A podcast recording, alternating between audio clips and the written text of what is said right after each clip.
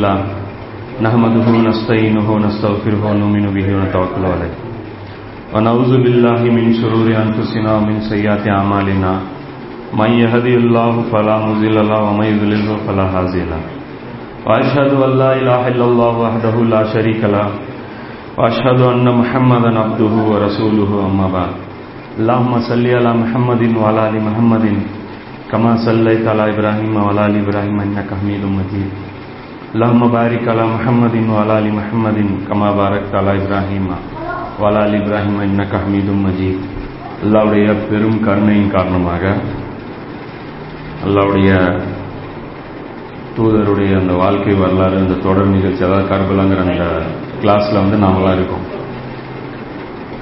கடந்த கிளாஸில் பார்த்தீங்கன்னா தபுக் போருக்கு அப்புறம் நபிசுல்லா சலம் அவர்கள் எவ்வளோ பெரிய ஒரு சக்தியாக அரபு தீபகற்பத்தில் விளங்கினாங்க அப்படிங்கிறதையும் அதற்கப்புறம் இந்த சூரத்து தௌபா இறங்கி அதாவது மக்காவில் ஒரு அறிவிப்பு செய்கிறாங்க அப்போ அந்த அறிவிப்பு அதை சார்ந்து நடந்த நிகழ்வுகள் எல்லாமே நம்ம பார்த்தோம். இப்போ அதாவது அந்த அறிவிப்பில் என்ன இருந்தது அப்படின்னா மூன்று ஆப்ஷன் வந்து அரபு தீபகற்பத்தில் இருக்கிற மக்களுக்கு நபிசுல்லாஸ்லாம் கொடுத்துருந்தாங்க. அந்த குரானில் ஆறு வசனங்களில். ஒன்று இஸ்லாத்தை ஏற்றுக்கிறது ரெண்டாவது பிடிக்கலன்னா அந்த ஊரை விட்டு போயிருங்க அப்படிங்கிறது. மூன்றாவது அல்லாவுடைய தூதரை எதிர்த்து சண்டைக்கு தயாராகுங்க அப்படிங்கிறது. இந்த மூன்று ஆப்ஷன் நபிசுல்லாஸ்லம் கொடுத்தாங்க. இதில் எல்லாரும் முதல் ஆப்ஷனே தேர்ந்தெடுத்தாங்க. நபிசுல்லாஸ்லம் அவங்களோட அக்செப்ட் பண்ணிக்கிட்டாங்க. சில பேர் மட்டும் ஊரை விட்டு போனதாக தகவல் கிடைக்குது. சில பேர் வந்து வேணான்னு சொல்லி போயிருக்கிறாங்க. இந்த நாலு மாதம் முடிஞ்சதுக்கப்புறம் முழுமையாக கண்ட்ரோல் நபிசுல்லாசலம் கையில் அரபு தீபகற்பத்துடைய முழு கண்ட்ரோலும் வருது. ஏராளமான குழுக்கள் கிட்டத்தட்ட ஒரு எழுபதுக்கும் மேற்பட்ட குலத்தார் நபிசுல்லாஸ்லம்கிட்ட வந்து மதீனாவில் வந்து இஸ்லாத்தை கற்றுக்கிட்டு பையத் செஞ்சு இஸ்லாத்தை ஏற்றுக்கிட்டு நபிசுல்லாசலமுடைய ஆட்சிக்கு கீழே தங்களை வந்து இணைச்சிக்கிட்டு வாழ்கிறாங்க அதில் தான் அந்த இவர் இந்த வாயில் பின் ஹுஜரு அவர்லாம் கூட அந்த ஃபேமஸான நபித்தோழர் அவரும் வந்து ஒரு ஆட்சியாளர் தான் அவரும் வந்து வந்துட்டு போகிறார் கடைசி அந்த தாவாவில் குரானில் ஒரே ஒரு சப்ஜெக்ட் மட்டும் குறைவாக இருக்கு. அதாவது கிறிஸ்தவர்களுக்கு நேரடியாக எந்த பதிலும் குரானில் அது வரைக்கும் இருந்தது இல்லை. அதுக்கப்புறம் அந்த ஒரு டிபார்ட்மெண்ட் மட்டும் எல்லாம் பெண்டிங்கில் வச்சுருந்தான்.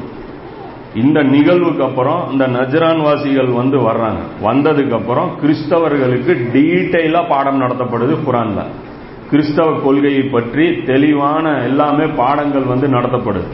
அதுல வந்து இந்த திருத்துவத்தை பற்றியும் அந்த ஈசா நபியுடைய அந்த மரணம் சம்பந்தமாக இருக்கக்கூடிய அந்த சந்தேகங்கள் சிலுவையில் அறையப்பட்டாங்களா இல்லையா இது எல்லா விஷயமுமே அல்லாஹ் வந்து அதை கிளியர் பண்ணி அதை கம்ப்ளீட் பண்றான் குரான்ல. அதாவது கிறிஸ்டின்களுக்கு ஒரு சாப்டர் அல்லாஹ் ஒதுக்கி ஆல இம்ரான் வந்து அப்போதான் இறங்குது. அந்த ஒரு கட்டமும் வந்து பார்த்தோம். கடைசி அந்த கிறிஸ்தவர்கள் என்ன பண்ணாங்க? நபிசுல்லா சொல்லம வந்து ஏத்துக்கல. அதே சமயம் பொய்ப்படுத்தவும் இல்லை. அப்போ ரசூல்லா வந்து என்ன பண்றாங்க? முபாலா கூப்பிடுறாங்க. அவங்க பேக் ஆகி நாங்க உங்களுக்கு கீழே ஜிஸ்யா கொடுத்து நாங்க வாழ்ந்துக்கிறோம். நாங்க இஸ்லாத்தை ஏத்துக்கல ஆனா ஜிஸ்யா கொடுத்து உங்களுக்கு கீழே நாங்கள் வாழ்ந்துக்கிறோம்னு சொல்லி போனாங்க. இது வரைக்குமான சம்பவங்கள் நம்ம கடந்த கிளாஸில் பார்த்தோம். இனி இந்த கிளாஸில் பார்த்தீங்க அப்படின்னா ஹிஜ்ரி பத்தாவது வருஷம். அது கடைசி வருஷம். இதுதான் நபிசுல்லாசுரமுடைய கடைசி வருஷம். இந்த டைமில் நடந்த ஒரு சில நிகழ்வுகள் ப்ளஸ் ஹஜ்ஜத்துல் வதா வரைக்குமான அந்த நிகழ்வு. ரசூல்லாவுடைய இறுதி பேருரை வரையான அந்த சம்பவங்கள் இந்த கிளாஸில் நம்ம பார்ப்போம். இப்போ முதல் சம்பவமாக பார்க்குறது எது அப்படின்னு பார்த்தீங்கன்னா இந்த துல் கலசா அப்படின்னு சொல்லி ஒரு கடவுள். இந்த கடவுளுக்கு ஒரு கோயில் வந்து இவங்க கட்டி வச்சிருந்தாங்க. இது வந்து எந்த இடத்துல அப்படின்னா யமன் யமனுடைய காவா அப்படின்னு சொல்லி காபத்துல்லாவுக்கு போட்டியா. ஒரு காபத்துல்லா அவங்க வச்சிருந்தாங்க ஏற்கனவே. இது எந்த இடத்துல இருக்குன்னா தாயிஃப் இருக்கு இல்லையா? தாயிஃபுக்கும் நஜரானுக்கும் நடுவில் ஒரு பகுதி. அந்த பகுதியில் இது வச்சிருக்கிறாங்க. இது சம்பந்தமா நபிசுல்லாசன் ஜரீன் ஜரீர் பின் அப்துல்லா அப்படின்னு நபித்துல்லா அறிவிக்கக்கூடிய ஒரு ஹதீஸ். இது புகாரில இந்த ஹதீஸ் வந்து இருக்கு. இது வந்து புகாரில இந்த ஹதீஸ் வருது. ரசூல்லா ஒரு நாள் பயான் பண்றாரு. குத்பா மிம்பர்ல ஏறி நபிசுல்லாசனம் பயான் பண்றாங்க. ஒரு ஒரு மனிதர் ஒரு சொர்க்கவாசி இப்போ வருவாரு அப்படின்னு சொல்லி நபிசுல்லாசலம் துவா பயான் பண்றாங்க பயான் பண்ண உடனே ஜரீர் பின் அப்துல்லா ரலிலான அவங்க வர்றாங்க. வந்தவுடனே உடனே நபிசுல்லா அவர் வந்து ஒரு மிகப்பெரிய ஒரு அவரும் ஒரு பகுதிக்கு மன்னர் மாதிரியான ஒரு இவர் தான் அந்த ஒரு ஆட்சியாளராக இருந்தவர் தான் அப்போ அவரை கூப்பிட்டு ரசூல்லா சொல்றாங்க துல் கலசாவின் கவலையில் இருந்து என்னை விடுவிக்க மாட்டீர்களா? அப்படின்னு சொல்லி ரசூல்லா சொல்றாங்க. இந்த கோயில் வந்து எனக்கு ரொம்ப டிஸ்டர்பன்ஸ் தருது. இந்த சிந்தனையிலிருந்து என்னை வந்து விடுவிக்க மாட்டீங்களா? அப்படின்னு சொல்லி கேட்கறாங்க அப்போ வந்து உடனே இந்த நபித்தோழர் வந்து நூத்தி ஐம்பது வீரர்களோட புறப்பட்டு ஏன்னா கோயில்லாம் வெறும் கோயில மட்டும் அப்புறப்படுத்துறது வேலை இல்லை. அது ப்ரொடெக்ட் பண்றதுக்கு ஒரு படை இருக்கும். அந்த ஊர்வாசிகள் இருப்பாங்க அந்த ப்ரொடெக்ட் பண்றதுக்கு ஒரு படை இருக்கும். அதையும் சேர்த்து தாக்கணுங்கிறதுக்காக நூத்தி ஐம்பது பேர் கொண்ட ஒரு படையை வந்து இவர் கூட்டிட்டு போறாரு. ஜரீர் பின் அப்துல்லா அலிலான் அவங்க கூட்டிட்டு போறாங்க. கூட்டிட்டு போகும்போது அவர் சொல்றாரு எனக்கு வந்து உடம்பு வந்து குதிரையில ஏறி பிரயாணம் பண்றது எனக்கு பழக்கம் இல்லை. அதில் உட்காந்து போகிறதுக்கு என்னால் முடி தெரியுறதில்ல. நான் ஒட்டகத்தில் பயணம் பண்ணி ஒரு பழக்கம் போல இருக்கு. அது சொல்கிறாங்க என்னால் உட்காந்து ஸ்ட்ராங்காக பிடிச்சிக்க முடியாது குதிரைங்க. ரசுல்லா அவருடைய நெஞ்சில் அடித்து துவா செஞ்சு இறைவா இவருக்கு உறுதியை கொடு அப்படின்னு சொல்லி ரசுல்லா துவா செய்கிறாங்க அதுக்கப்புறம் அவர் ரொம்ப ஸ்ட்ராங்காக மாறிடுறாரு.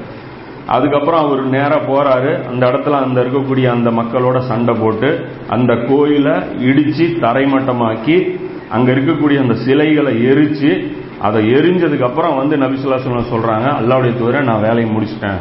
அப்படின்னு ரசூல்லா ரொம்ப அவருக்காக துவா செய்கிறேன் இறைவா இவர் வந்து நேர்வழி பெற்றவராகவும் நேர்வழி காட்டுபவராகவும் ஆக்கு.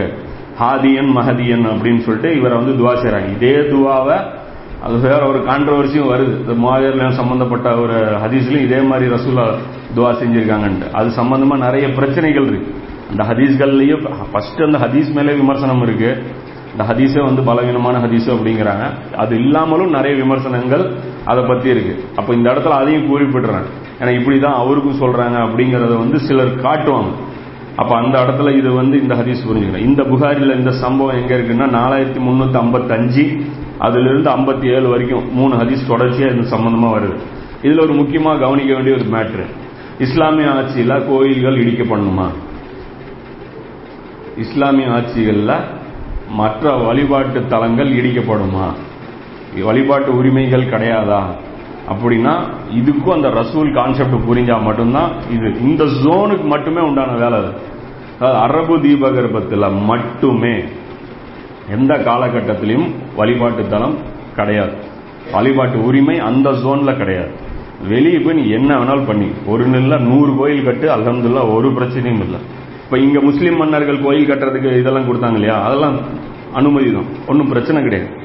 அவங்க வழிபாட்டு வந்து அவங்களுக்கு இடம் கொடுத்தாங்க இந்த மாதிரிலாம் பண்ணாங்களா? அது அதாவது இவங்க தானமாக கொடுக்கறது வேணா ஹராமுன்னு சொல்லலாமே தவிர ஆனால் வழிபாட்டு உரிமை இருக்கு.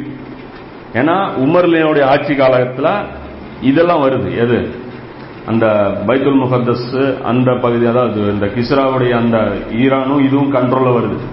அப்போ அந்த இடத்துலலாம் கோயில்கள் இடிக்கிறதோ வழிபாட்டு தலங்களை தகர்க்கிறதோ எந்த வேலையுமே அங்க கிடையாது. இது புரிஞ்சுக்கணும். அதான் சொல்றோம்ல இது புரியல அப்படின்னா இந்த ஒரு ஹதீஸை காமிச்சு இஸ்லாத்துடைய எதிரிகள் ப்ராப்பகண்டா பண்ணுவோம் தவறா கொண்டு போய் பிரச்சாரம் பாருங்க. கோயில போய் தட்டுறாங்களாமா? அவன் சிலையை வணங்கினா இவங்களுக்கு என்ன வந்துச்சு? இதை வச்சு தப்பா பிரச்சாரம் பண்ணுவான் இப்ப ஆர்எஸ்எஸ் மாதிரியான அமைப்புகள் வந்து இதை தான் பண்றாங்க. இந்த ஹதீஸ்களை எடுத்துக்குவாங்க. இதை எடுத்து வச்சுவான் இவனுக்கு பதிலே தெரியாது. இவன் ஆய்வு பண்ணதெல்லாம் ஆட்டுறதா நீட்டுறதாங்கிறது மட்டும்தான். ஏன் இந்த ஆங்கிள் இவன் சிந்திச்சதே கிடையாது. அதனால கேட்டா பேக் பேக்கும் முழிப்பான். இது ஆலிம்களுக்கு இந்த நிலைமை தான் பதிலாம் சொல்ல தெரியாது. கேட்டா குண்டக மண்டகம் வளருவான். அவன் கோயில் இருக்கக்கூடாதுதான் அது அல்லாஹ் தான் வணங்கணுமா? அப்ப அவன் அப்ப அவன் நாட்டுல நாம வாழ்ந்துட்டு இருக்கோம். பள்ளியாசல் இருக்கலாமா?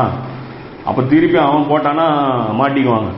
அப்போ அதெல்லாம் ரொம்ப சிக்கலான ஒரு சட்டம். இது பொறுத்த வரைக்கும் இந்த ரசூல் கான்செப்ட் எல்லாருக்கும் தெரியுமில்ல அதனால விளக்க வேண்டியதில்லை. எல்லாருக்கும் அந்த நபி ரசூலுங்கிற அந்த விஷயம் புரியும். அதனால ரசூலுக்கு பகுதியில் மட்டும் கோயில்கள் கண்டிப்பா இருக்கக்கூடாது. எந்த ஒரு இதுவும் ரசூலுக்கு எதிராக இருக்கக்கூடாது. இது ஒரு சம்பவம். அடுத்ததா நபிசுல்லாசலம் என்ன பண்றாங்க அப்படின்னா அதுக்கப்புறம் இந்த கடைசி வருஷம் இருக்கு இல்லையா? அலிர்லியானு சம்பந்தப்பட்ட நிகழ்வுகள் நிறைய நடக்குது. அது எல்லாமே ஹதீஸ்களில் இருக்கு. ஏன்னா நான் வந்து தேடி நான் வந்து அலிர் வந்து இவனை ஒரு முத்திரை குத்தப்படுது இல்லை. அலிர் வந்து இவன் பூஸ்ட் பண்றான் அப்படின்ட்டு. பூஸ்ட் பண்ண இன்னைக்கு பொறுத்த வரைக்கும் இன்னைக்கு கிளாஸ் வந்து பாத்தீங்கன்னா அலிர்லியானு சம்பந்தமா நிறைய விஷயங்கள் இருக்கு. அப்போ அதனால வந்து நான் வேணும்லாம் எடுத்துட்டு வரல. நடந்த சம்பவங்கள் இந்த வருஷத்துல நடந்த சம்பவங்கள்ல இது ஹைலைட்டான சம்பவங்கள் நிறைய நடக்குது. இதுல இந்த ஒரு சம்பவம் என்ன நடக்குது அப்படின்னா இது அலிர்லியானு வந்து அந்த நஜரான் வாசிகள் வராங்க இல்லையா அந்த கிறிஸ்தவர்கள் அவங்க டீல் ஓகே பண்றாங்க. அதாவது ஜிசியா நாங்க கொடுத்துட்றோம் அப்படின்னு சொல்லி அந்த டீல் ஓகே பண்றாங்க. அப்ப அந்த வசூல் பண்றதுக்கு ஆள் போகணும்ல.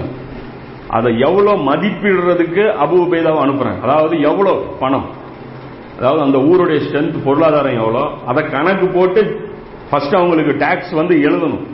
இந்த வேலை வந்து அநியாயமா யாரும் பண்ணிட முடியும் கூடாதுங்கிறதுனால நம்பிக்கையான ஆள் அனுப்புங்க.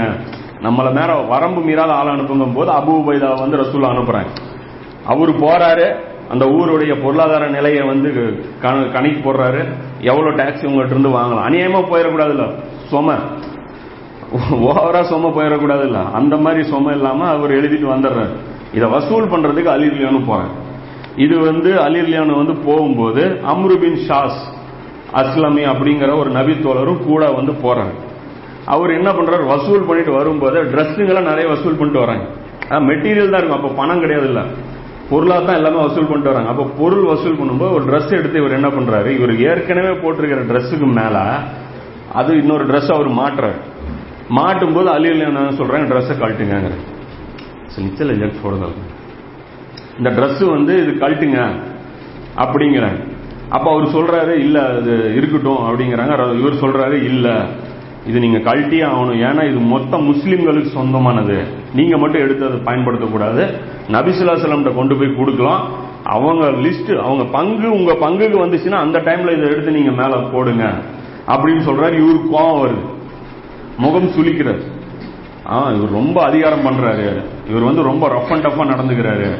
அப்படின்னு சொல்லி கோவம் வருது. கோவம் வந்துட்டு இவர் என்ன பண்றாரு? மதீனாக்கு வந்துடுறாரு. மதீனாக்கு வந்துட்டு நிறைய சபைகள்ல போய் அதாவது அவனுடைய ஃப்ரெண்டு சர்க்கிள் அங்க அங்க போய் உட்காருவாங்க இல்லையா? உட்கார்ற இடத்துலலாம் அலிர்லியானை பத்தி குறை பேசுறாரு. ரொம்ப ஓரத்தான் பண்றாரு. அவர் வந்து ரொம்ப ஒரு மாதிரியான பெரிய ஒரு இவர் மாதிரி அப்படிங்கிற மாதிரி சொல்லுவோம்ல அந்த மாதிரி வந்து சொல்றாரு. சொல்லிட்டு ஒரு நாள் வந்து ரசூல்லாவுடைய அந்த சபையை வந்து கடந்து போறாரு. ரெக்கார்டிங் கம்மி பண்ணி சொல்லிட்டு நபிசுல்லா சொல்லமுடைய ஒரு சபையை வந்து அவர் கடந்து போறாரு. கடந்து போகும்போது ரசூல் அப்படியே உத்து பாக்குறாங்க அவரையே முறைச்சு பாக்குறாங்க முறைச்சு பார்த்தவொடனே இவர் கிட்ட போயிடுறாரு. ஏதோ ரசூல்லா நம்மளையே பாக்குறாங்க அப்படின்னு சொல்லிட்டு. நேரா போய் உக்காந்த உடனே ரசூல்லா சொல்றாங்க நீ வந்து எனக்கு ரொம்ப நோவினை கொடுத்துட்ட அப்படிங்கிறாங்க என்னை ரொம்ப வேதனைப்படுத்திட்டா அப்படிங்கிற இவர் உடனே பதறி போய் களிமா சொல்றாரு. அஷது அல்லா இல்லாஹா இல்லல்லா நான் மறுபடியும் களிமா சொல்றேன். உங்களை நான் நோவினைப்படுத்தினேன்னா அவ்வளவு பெரிய வேதனை அவ்வளவு பெரிய பாவம் நான் பண்ணிட்டேன். அப்படின்னு சொல்லிட்டு இன்னால் இல்லாயோ இன்ன இல்லையே ராஜுன்னு சொல்லிட்டு என்ன நான் என்ன பண்ண சொல்லுங்க? அப்படிங்கும்போது அவர் சொல்றாரு அலியை பத்தி இந்த மாதிரி பாக்குற பக்கம்லாம் போய் பேசுனியா?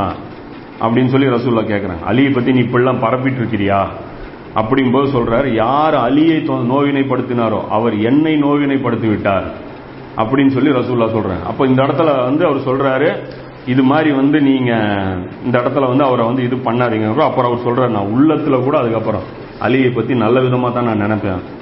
இப்படி ரசூல்லா சொன்னதுக்கு அப்புறம் நான் இந்த ஹதீஸ் பாத்தீங்க அப்படின்னா முஸ்னத் அகமதுல இருபத்தி ஏழாயிரத்தி இரநூத்தி எண்பத்தி நாலாவது ஹதீஸா இதுல இருக்கு. அதே மாதிரி தலாயில் நுபுவால அஞ்சாவது வால்யூம்ல எழுநூத்தி நாற்பத்தி நாலாவது ஹதீஸா இது இருக்கு.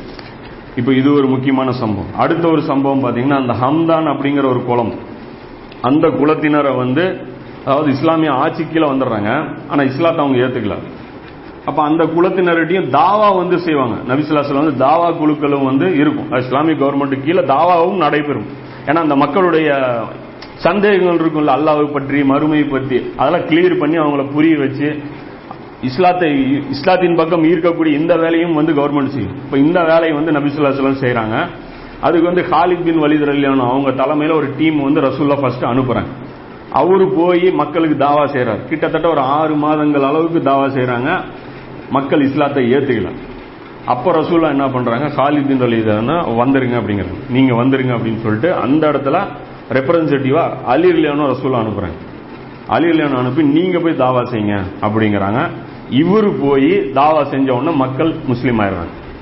ஆறு மாசம் கழிச்சு இவர் போய் தாவா செய்யறாரு செஞ்ச உடனே இஸ்- இஸ்லாத்துக்கு வந்துடுறாங்க. வந்ததுக்கு அப்புறம் இவர் ரசூல்லா இவங்க வந்து ரசூல்லா சொல்றாங்க இந்த மாதிரி. ஹம்தானுடைய குலத்தார் இஸ்லாத்தை ஏத்துக்கிட்டாங்கன்னு ரசூல்லா சஜ்தால விழுந்து அல்லாவுக்கே எல்லா புகழும் அப்படிங்கிறாங்க. இந்த ஒரு முக்கியமான நிகழ்வு இது நடக்குது. இது புகாரியில் பாத்தீங்கன்னா நாலாயிரத்தி முன்னூத்தி நாற்பத்தி ஒன்பதாவது ஹதீஸா இருக்கு. தலாயில் நுபுவால அஞ்சாவது வால்யூம்ல எழுநூத்தி நாற்பத்தஞ்சாவது பக்கத்தில் இந்த செய்தி இருக்கு. அடுத்தது ஒரு முக்கியமான செய்தி என்ன நடக்குது அப்படின்னா அலிரலியனோட தான் இதே தான் சதகாவுடைய ஒட்டகங்கள் போய் வசூல் பண்ணிட்டு ஒரு பகுதியிலிருந்து யமன்லேயே ஒரு பகுதியில் சதகாவுடைய ஒட்டகங்கள் வசூல் பண்றதுக்கு நபிசுல்லாஸ்லாம் அலிரலியனோட தலைமையில் ஒரு கூட்டத்தை அனுப்புறாங்க. அந்த ஒட்டகத்தை கூட்டிட்டு வரும்போது என்ன பண்றாரு? அந்த வசூல் பண்ணிட்டு வர்றாங்கல்ல வர்றவங்க அதுல ஏறி சவாரி பண்றதுக்கு அனுமதி கேட்கறாங்க அலிரலியன்ட்ட சதகாவுடைய ஒட்டகம் இதுல நாங்க ஏறி உக்காந்துக்கிறோம். அதாவது வேற ஒட்டகத்துல இவங்க போயிருக்கிறாங்க.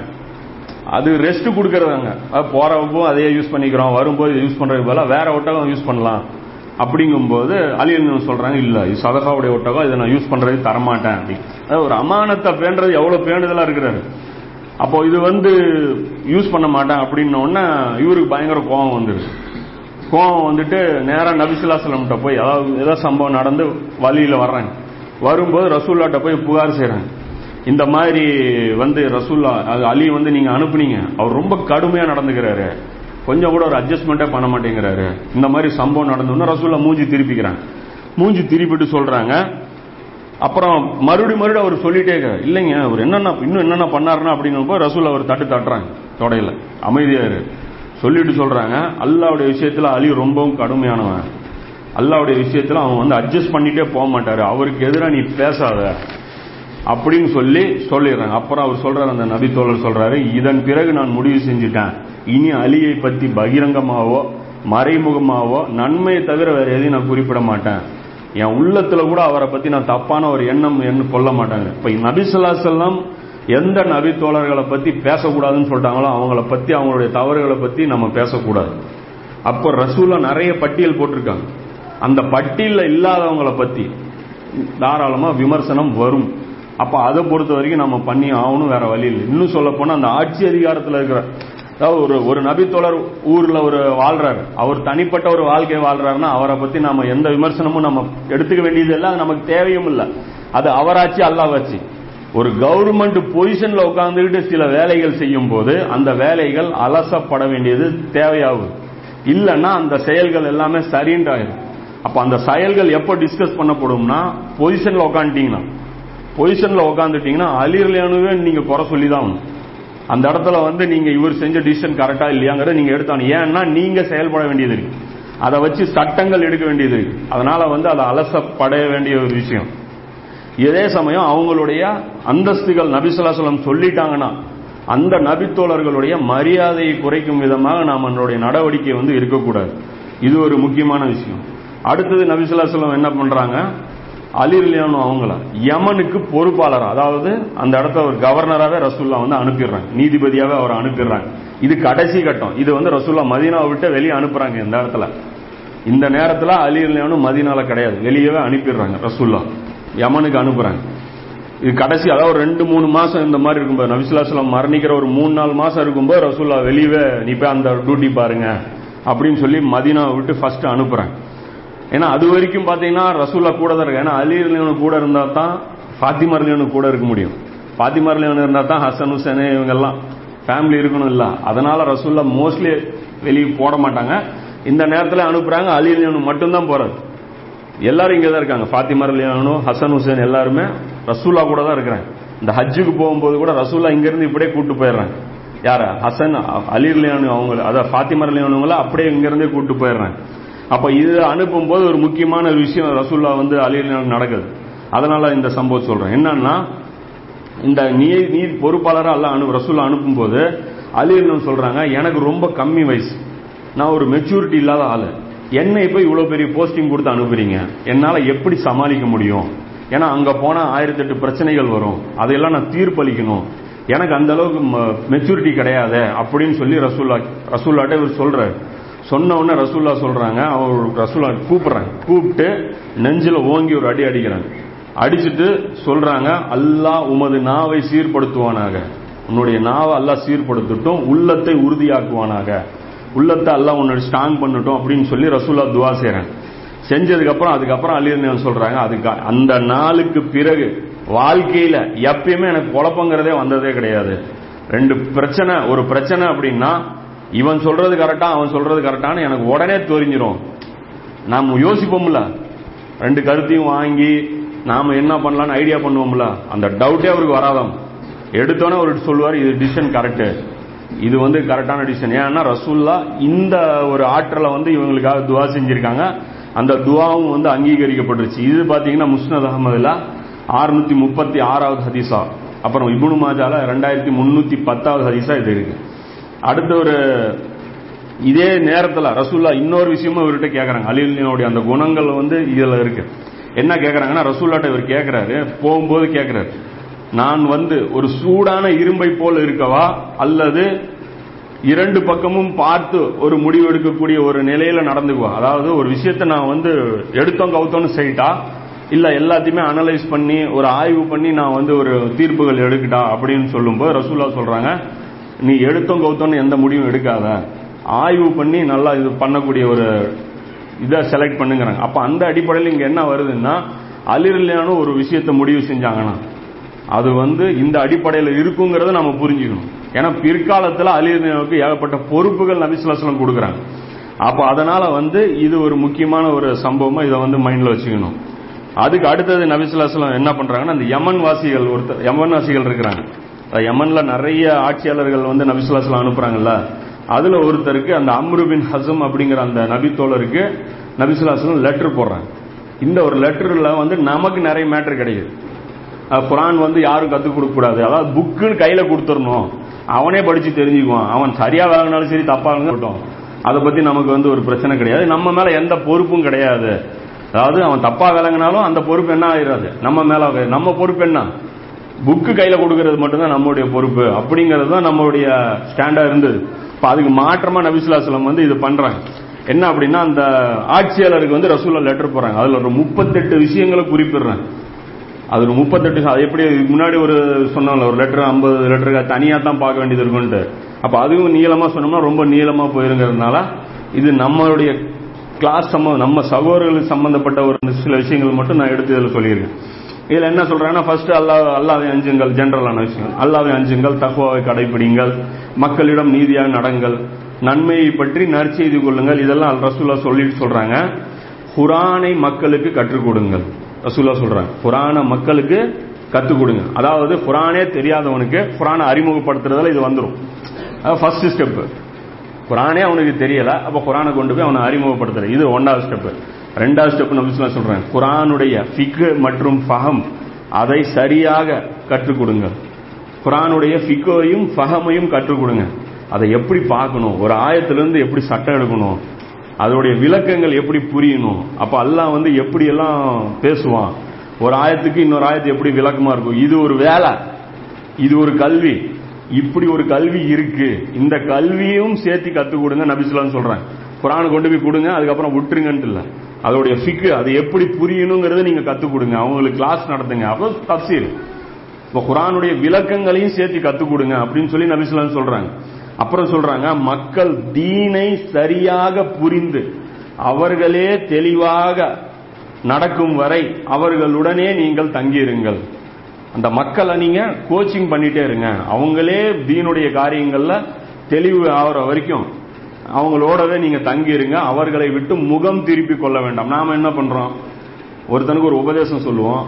அவன் புரியுதோ புரியலையோ அடுத்த நாள் வந்து பார்ப்பான் ஓ நேற்று சொன்ன உபதேசத்தை நீ இன்னைக்கு ஃபாலோ பண்ணல. அதனால நான் இன்னைக்கு உன் கூட இருக்க மாட்டேன். நீ சும்மா என் பேச்சு கேட்டுட்டே இருக்கிறதுக்காக நீ இருக்கிற. அதாவது ஒருத்தன் அவனுடைய சொந்த காலில் நிக்கிற வரைக்கும் அவனை வந்து நம்ம கோச் கோச்சிங் பண்ணணும். சும்மா வந்து ஒரு தீனை வந்து கத்து கொடுத்தா சும்மா லைட்டா விட்டுறக்கூடாது. ஒருத்தர் இஸ்லாத்துக்கு வந்துட்டாருன்னா அதுக்கப்புறம் ஃபாலோ அப் இருக்கணும். அவர் என்ன பண்ணிட்டு இருக்காரு அவரோட வாழ்க்கை எப்படி போயிட்டு இருக்குது எந்தெந்த விஷயங்கள் அவர் என்ன பண்றாரு இதெல்லாம் ரசூல்லா செய்ய சொல்றாங்க. இது ஒரு முக்கியமான மேட்ரு அதே மாதிரி இன்னொரு முக்கியமான மேட்ரு இந்த லெட்டர்ல இருக்கு. என்ன அப்படின்னு பாத்தீங்கன்னா ரசூல்லா நிறைய விஷயம் சொல்றாங்க. தொழுகை பத்தி சொல்லும்போது உழு செய்வீராக உழுவு பத்தி கத்துக் கொடுக்குறாங்க. என்ன கத்துக் கொடுக்குறாங்க பாருங்க. முகம் கழுவுங்க. எடுத்தோன்னே என்ன சொல்றாங்க? முகம் கழுவுங்க. அதுக்கப்புறம் என்ன சொல்றாங்க? கைகள் கழுவுங்க. அதாவது மணி இந்த வரைக்கும் கைகள் கழுவுங்க. அப்புறம் தலைக்கு மசாஜ் செய்யுங்க அப்புறம் காலுக்கு கால் கழுவுங்க இப்போ ஒரு நாம எப்படி செய்யறோம் ஃபர்ஸ்ட் எடுத்தோன்னே மணிக்கட்டு கழுவுறோம். இது சுண்ணத்து.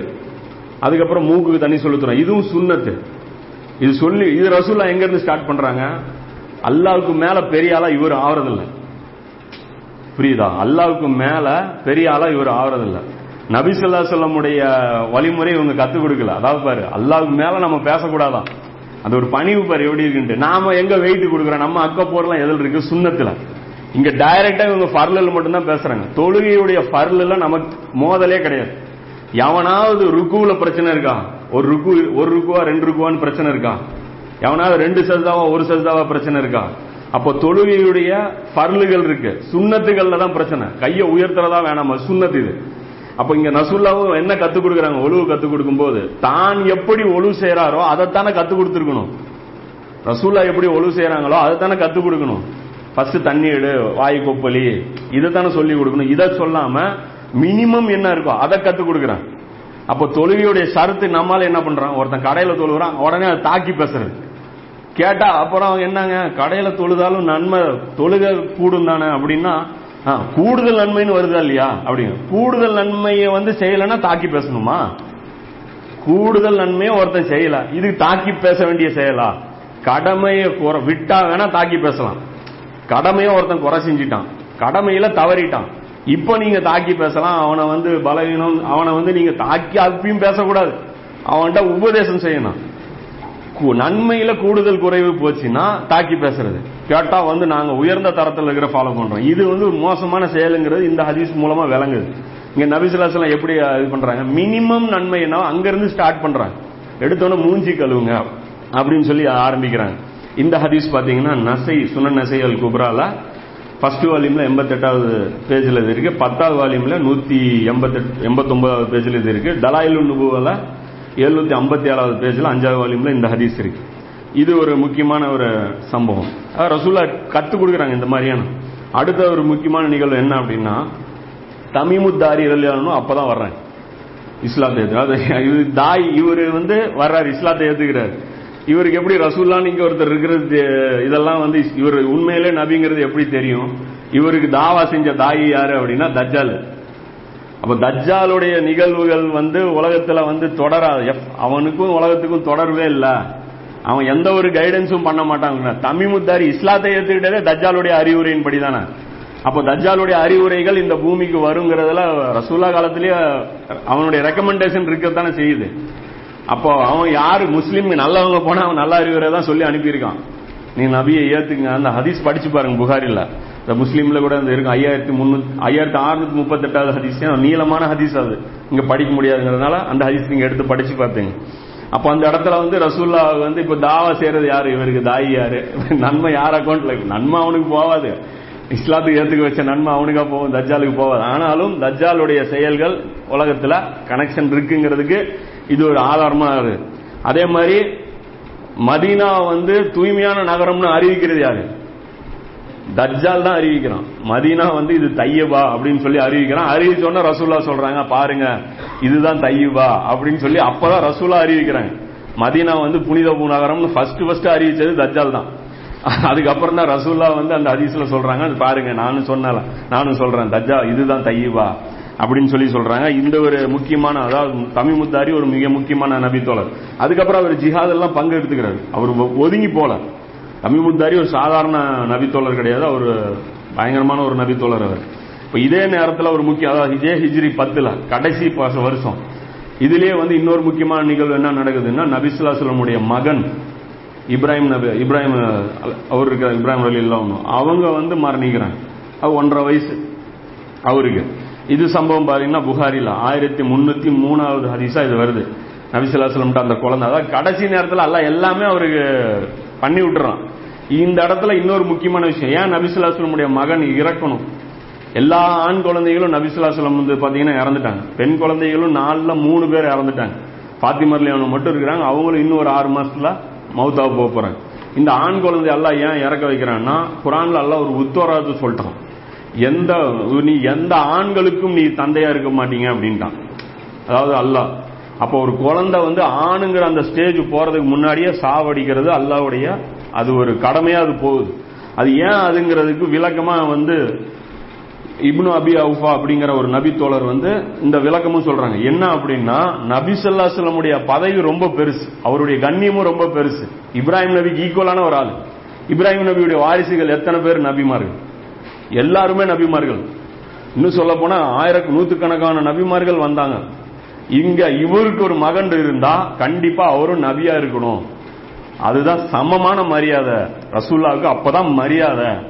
அதனாலேயே அல்லாஹ் இவர் என்ன பண்ணா மௌத்தாக்கிட்டான் அப்படின்னு அவருக்கு விளக்கம் கூட என்னுடைய விளக்கம் இல்ல நபித்தோழருடைய விளக்கம். இந்த இந்த ஹதீஸ் பாத்தீங்கன்னா ஆறாயிரத்தி நூத்தி தொண்ணூத்தி நாலாவது ஹதீஸா இவர் இந்த விளக்கம் சொல்றாரு. இப்னு அபி அவுஃபாங்கிற இந்த நபித்தோழர் இவர் வந்து நபிசுல்லா செல்லம் அதாவது கர்பலாவுக்கு அப்புறம் இவர் மௌத்தாரார் இவர் மட்டும் 75 வருஷம் வாழ்றார் நபிசுல்லா செல்லமுக்கு அப்புறம். இவர் கடைசியா மரணிச்ச நபித்தோழர்கள்ல இவரும் ஒருத்தர். இப்போ இது ஒரு சம்பவம். இதுவும் வந்து ரொம்ப ரசூலா வந்து ஒரு கலங்கி போய் ஒரு துக்கமா இருக்கிறாங்க. அதாவது ஒரு குழந்தை என்னதான் ரசூலாக்கு தெரியும். இது ரசூலாக்கு தெரியுமில்ல அந்த குழந்தை பெருசா வளராது அப்படின்ட்டு. அது போய் ரசூலா அழுகுறாங்க அது குழந்தைய கையில வச்சுக்கிட்டு துடிக்குது. இது தர்கா வழிபாட்டு இருக்கிறவங்களுக்கு இது ஒரு பயங்கரமான ஒரு சிந்திக்க வேண்டிய ஒரு ஹதீஸ் இது. ஏன் அப்படின்னா இங்க அவுளியாக்கள் வந்து இவங்க அந்த ஆபரேஷன் செஞ்சா இவங்களை காப்பாத்திடுவாங்க அவங்கள காப்பாத்திடுவாங்க அப்படிங்கிற அந்த போலி நம்பிக்கைகள் எல்லாருமே இப்ப நபிசுல்லாசலம் தன்னுடைய சொந்த மகனை கூட காப்பாத்த முடியல. கொண்டாந்து கையில கொடுக்குறாங்க. ஏதாவது பண்ணுங்க அப்படின்னு சொல்லி. கையில வாங்கிட்டு ரசூலா கண்ணுல தண்ணி போகுது தார தாரையா போகுது. அப்துல் ரஹ்மான் பின் அவுஃப் அலியானு பக்கத்துல இருக்காங்க. அல்லாவுடைய தூதரை நீங்க அழுகுறீங்களா இந்த மாதிரி மனித விஷயங்களுக்காக நீங்க அழுவுறீங்களா? அப்படின்னு சொல்லி சொல்லும்போது ரசூல்லா சொல்றாங்க அவுஃபின் மகனே இது கருணையின் வெளிப்பாடு. இது வந்து கண்ணு அழுவுது. கண்ணு மட்டும் அழுவல உள்ளமும் வருந்துகிறது. அதே சமயம் நம்முடைய இறைவனின் விரும்புவதை தவிர வேறு எதையும் நான் கூற மாட்டேன். அல்லாவுடைய திருப்திக்கு எதிராக நான் எதுவுமே நான் பேச மாட்டேன். அப்படின்னு சொல்லி இந்த ஹதீஸ் சொல்றாங்க. இந்த ஹதீஸ் புகாரில் ஆயிரத்தி முன்னூத்தி மூணாவது ஹதீஸா இருக்கு. இப்ப இதெல்லாம் முடிஞ்சதுக்கு அப்புறம் வேலை ரசூல்லாவது ஓவர். இனி ஒரு வேலையும் நபிசுல்லா செல்லமுக்கு இந்த பூமியில கிடையாது. அப்போ ரசூல்லா கடைசியா செஞ்சதுதான் ஹஜ். அப்போ இந்த இடத்துல வந்து இதெல்லாம் செஞ்சு முடிச்சுட்டு ரசூல்லா போனேன் நாம கல்யாணம் வீடு இதெல்லாம் வாழ்க்கையில எல்லாத்தையும் செஞ்சு முடிச்சுட்டு நம்முடைய கடைசி கட்டமா நம்ம செய்ய வேண்டியது ஸ்டார்ட்டே பண்றது இல்ல அத ஆரம்பிக்காமலே ஹஜ்ஜுக்கு போயிடுறோம். அங்க போயிட்டு வெக்கமெல்லாம் ஹஜ்ஜும் பண்ணி காவத்துல முன்னாடி அல்லா முன்னாடி நின்று வந்துடுறோம் சொரணம் இல்லாம. இப்ப இந்த இடத்துல நபிசுல்லாஸ்லாம் ஹஜ்ஜுக்கு முடிவு எடுக்கிறாங்க. ஏன் அப்படின்னா இதுக்கப்புறம் ரசூல்லா வாழ மாட்டாங்க. கடைசி வருஷம் ரசூல்லா முடிவு பண்ணிட்டாங்க. அதாவது ரசூல்லா தான் முடிவு பண்ணும். எப்போ சாகணும்ட்டு இங்க வந்து ஆப்ஷனும் ரசூலா கொடுக்கப்படுது. அதாவது நீங்க விரும்புனா நீண்ட காலம் வாழலாம். உங்க உம்மத்தோடவே நீங்க இருக்கலாம்னு கூட ஆப்ஷன் கொடுக்கப்படுது. ரசூல்லாட்ட வந்து சொல்றாங்க ஒரு அது ஒரு ஹதீஸ் இருக்கு. அந்த ஹதீஸ் அடுத்த கிளாஸ் டென்ஷன் வரும் கேக்குறாங்க நீங்க பர்மனண்டா இருக்கிறீங்களா உங்க உம்மத்தோடவே? கூடவே இருந்து வழி நடத்துறீங்களாங்கிறாங்க அப்ப இந்த ஒரு ஆப்ஷன் கொடுக்கப்படுது வேணாங்கிறாங்க ரசூல்லா எப்படி அல்லாவை சந்திக்கணும்? இது ரெண்டுல எது அப்படிங்கிறாங்க. இங்க என்னன்னா நபிசுலாசன் செத்தாலும் உடனே அல்லாவுடைய தரிசனம். டைரக்டா அப்போ இவர் என்ன இல்ல நான் அதை செலக்ட் பண்றேன். நான் அவனை பார்க்கணும். அப்படின்னு சொல்லிட்டு போயிடுறேன் இப்ப கடைசி வருஷங்கிறதுனால ஹஜ் வந்து நபிசுல்லாசலம் செய்யறாங்க இப்ப ஹஜ் கத்து கொடுக்க வேண்டிய கடமை நபிசுல்லாசலம் மேல இருக்கு. அதே மாதிரி ஒரு ஆத்ம திருப்தி நபிசுல்லாசலம் எந்த பகுதிக்கு ரசூலா எல்லாம் அனுப்புனானோ அந்த பகுதி ஃபுல்லா நம்ம கண்ட்ரோல்ல வந்துருச்சு. இது வரைக்கும் நல்லா புரிஞ்சுங்க. ஒரு ரசூல் ஜெயிச்சதே கிடையாது. ஆதம் நபியிலிருந்து நபிமார்கள் ஏற்றுக்கொள்ளப்பட்டிருக்காங்க அங்கீகரிக்கப்பட்டிருக்காங்க. ஒரு ரசூல் கூட ஜெயிச்சது கிடையாது. எந்த ரசூலுடைய மிஷனும் அந்த உம்மத்து எந்த ரசூலையுமே ஏத்துக்கிட்டது கிடையாது.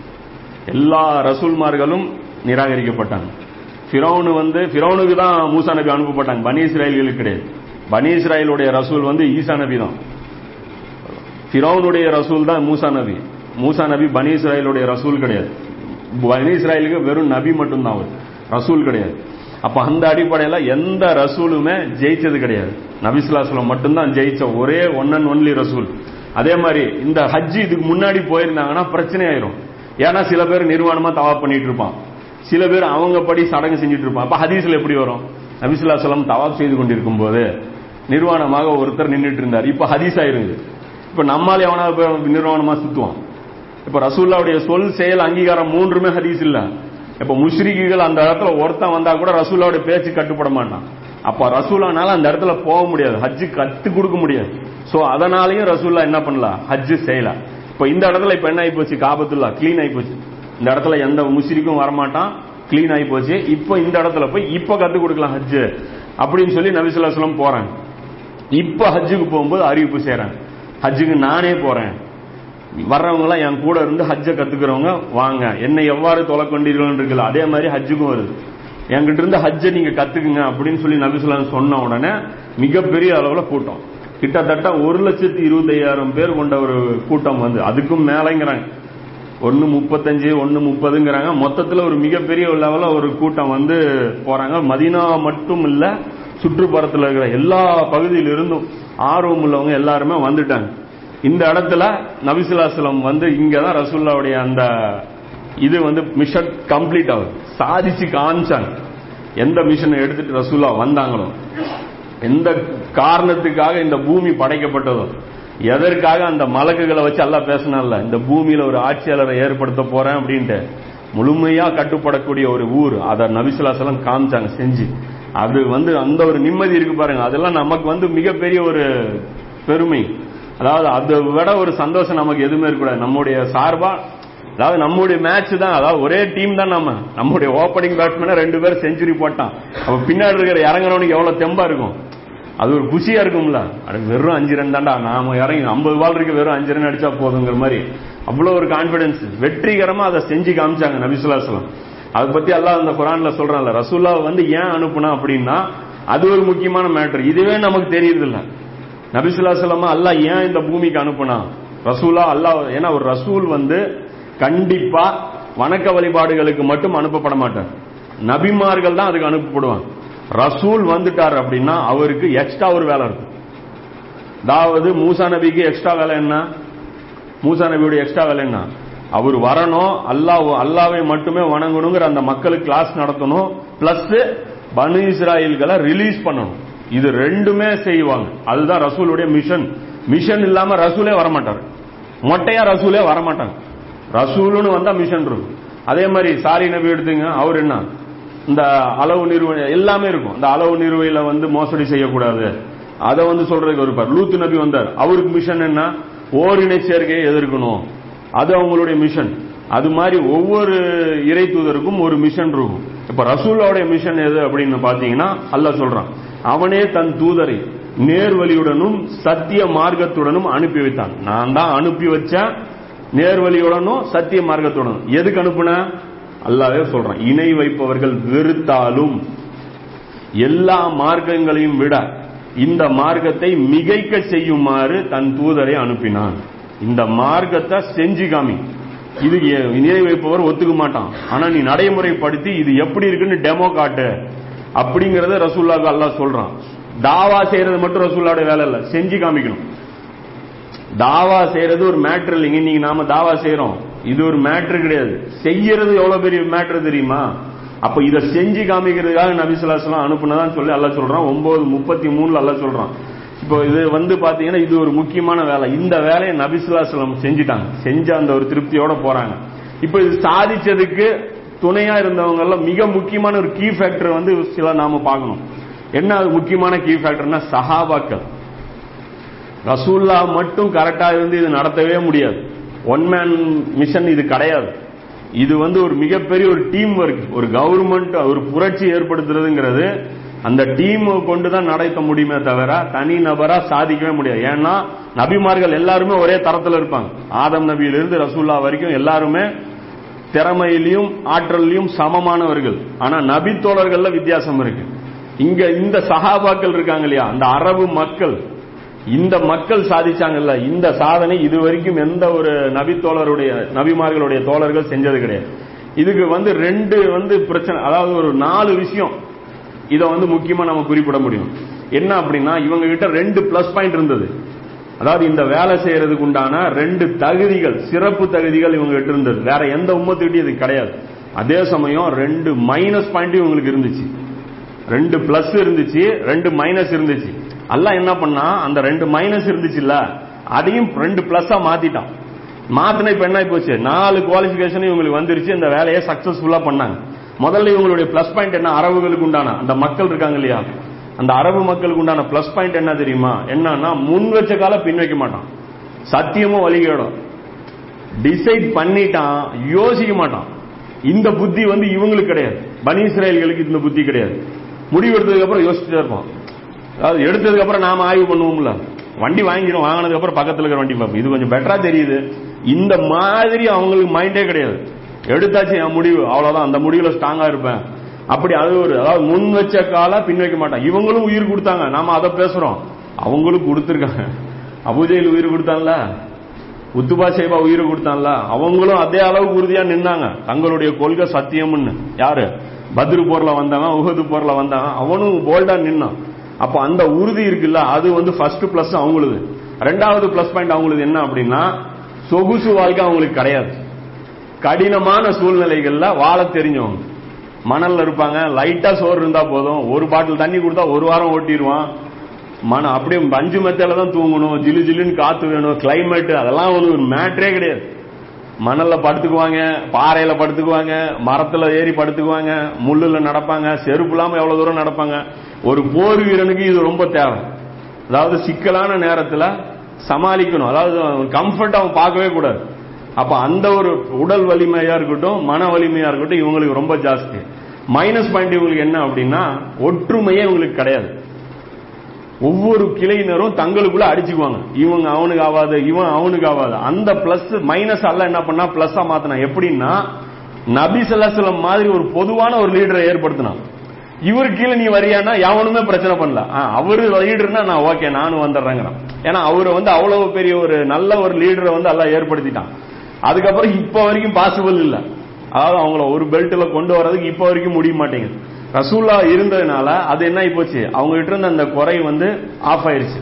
ரெண்டாவது என்னன்னா அவங்களுக்கு வந்து எஜுகேஷன் கிடையாது. எந்த ஒரு கல்வி அறிவும் அவங்களுக்கு கிடையாது.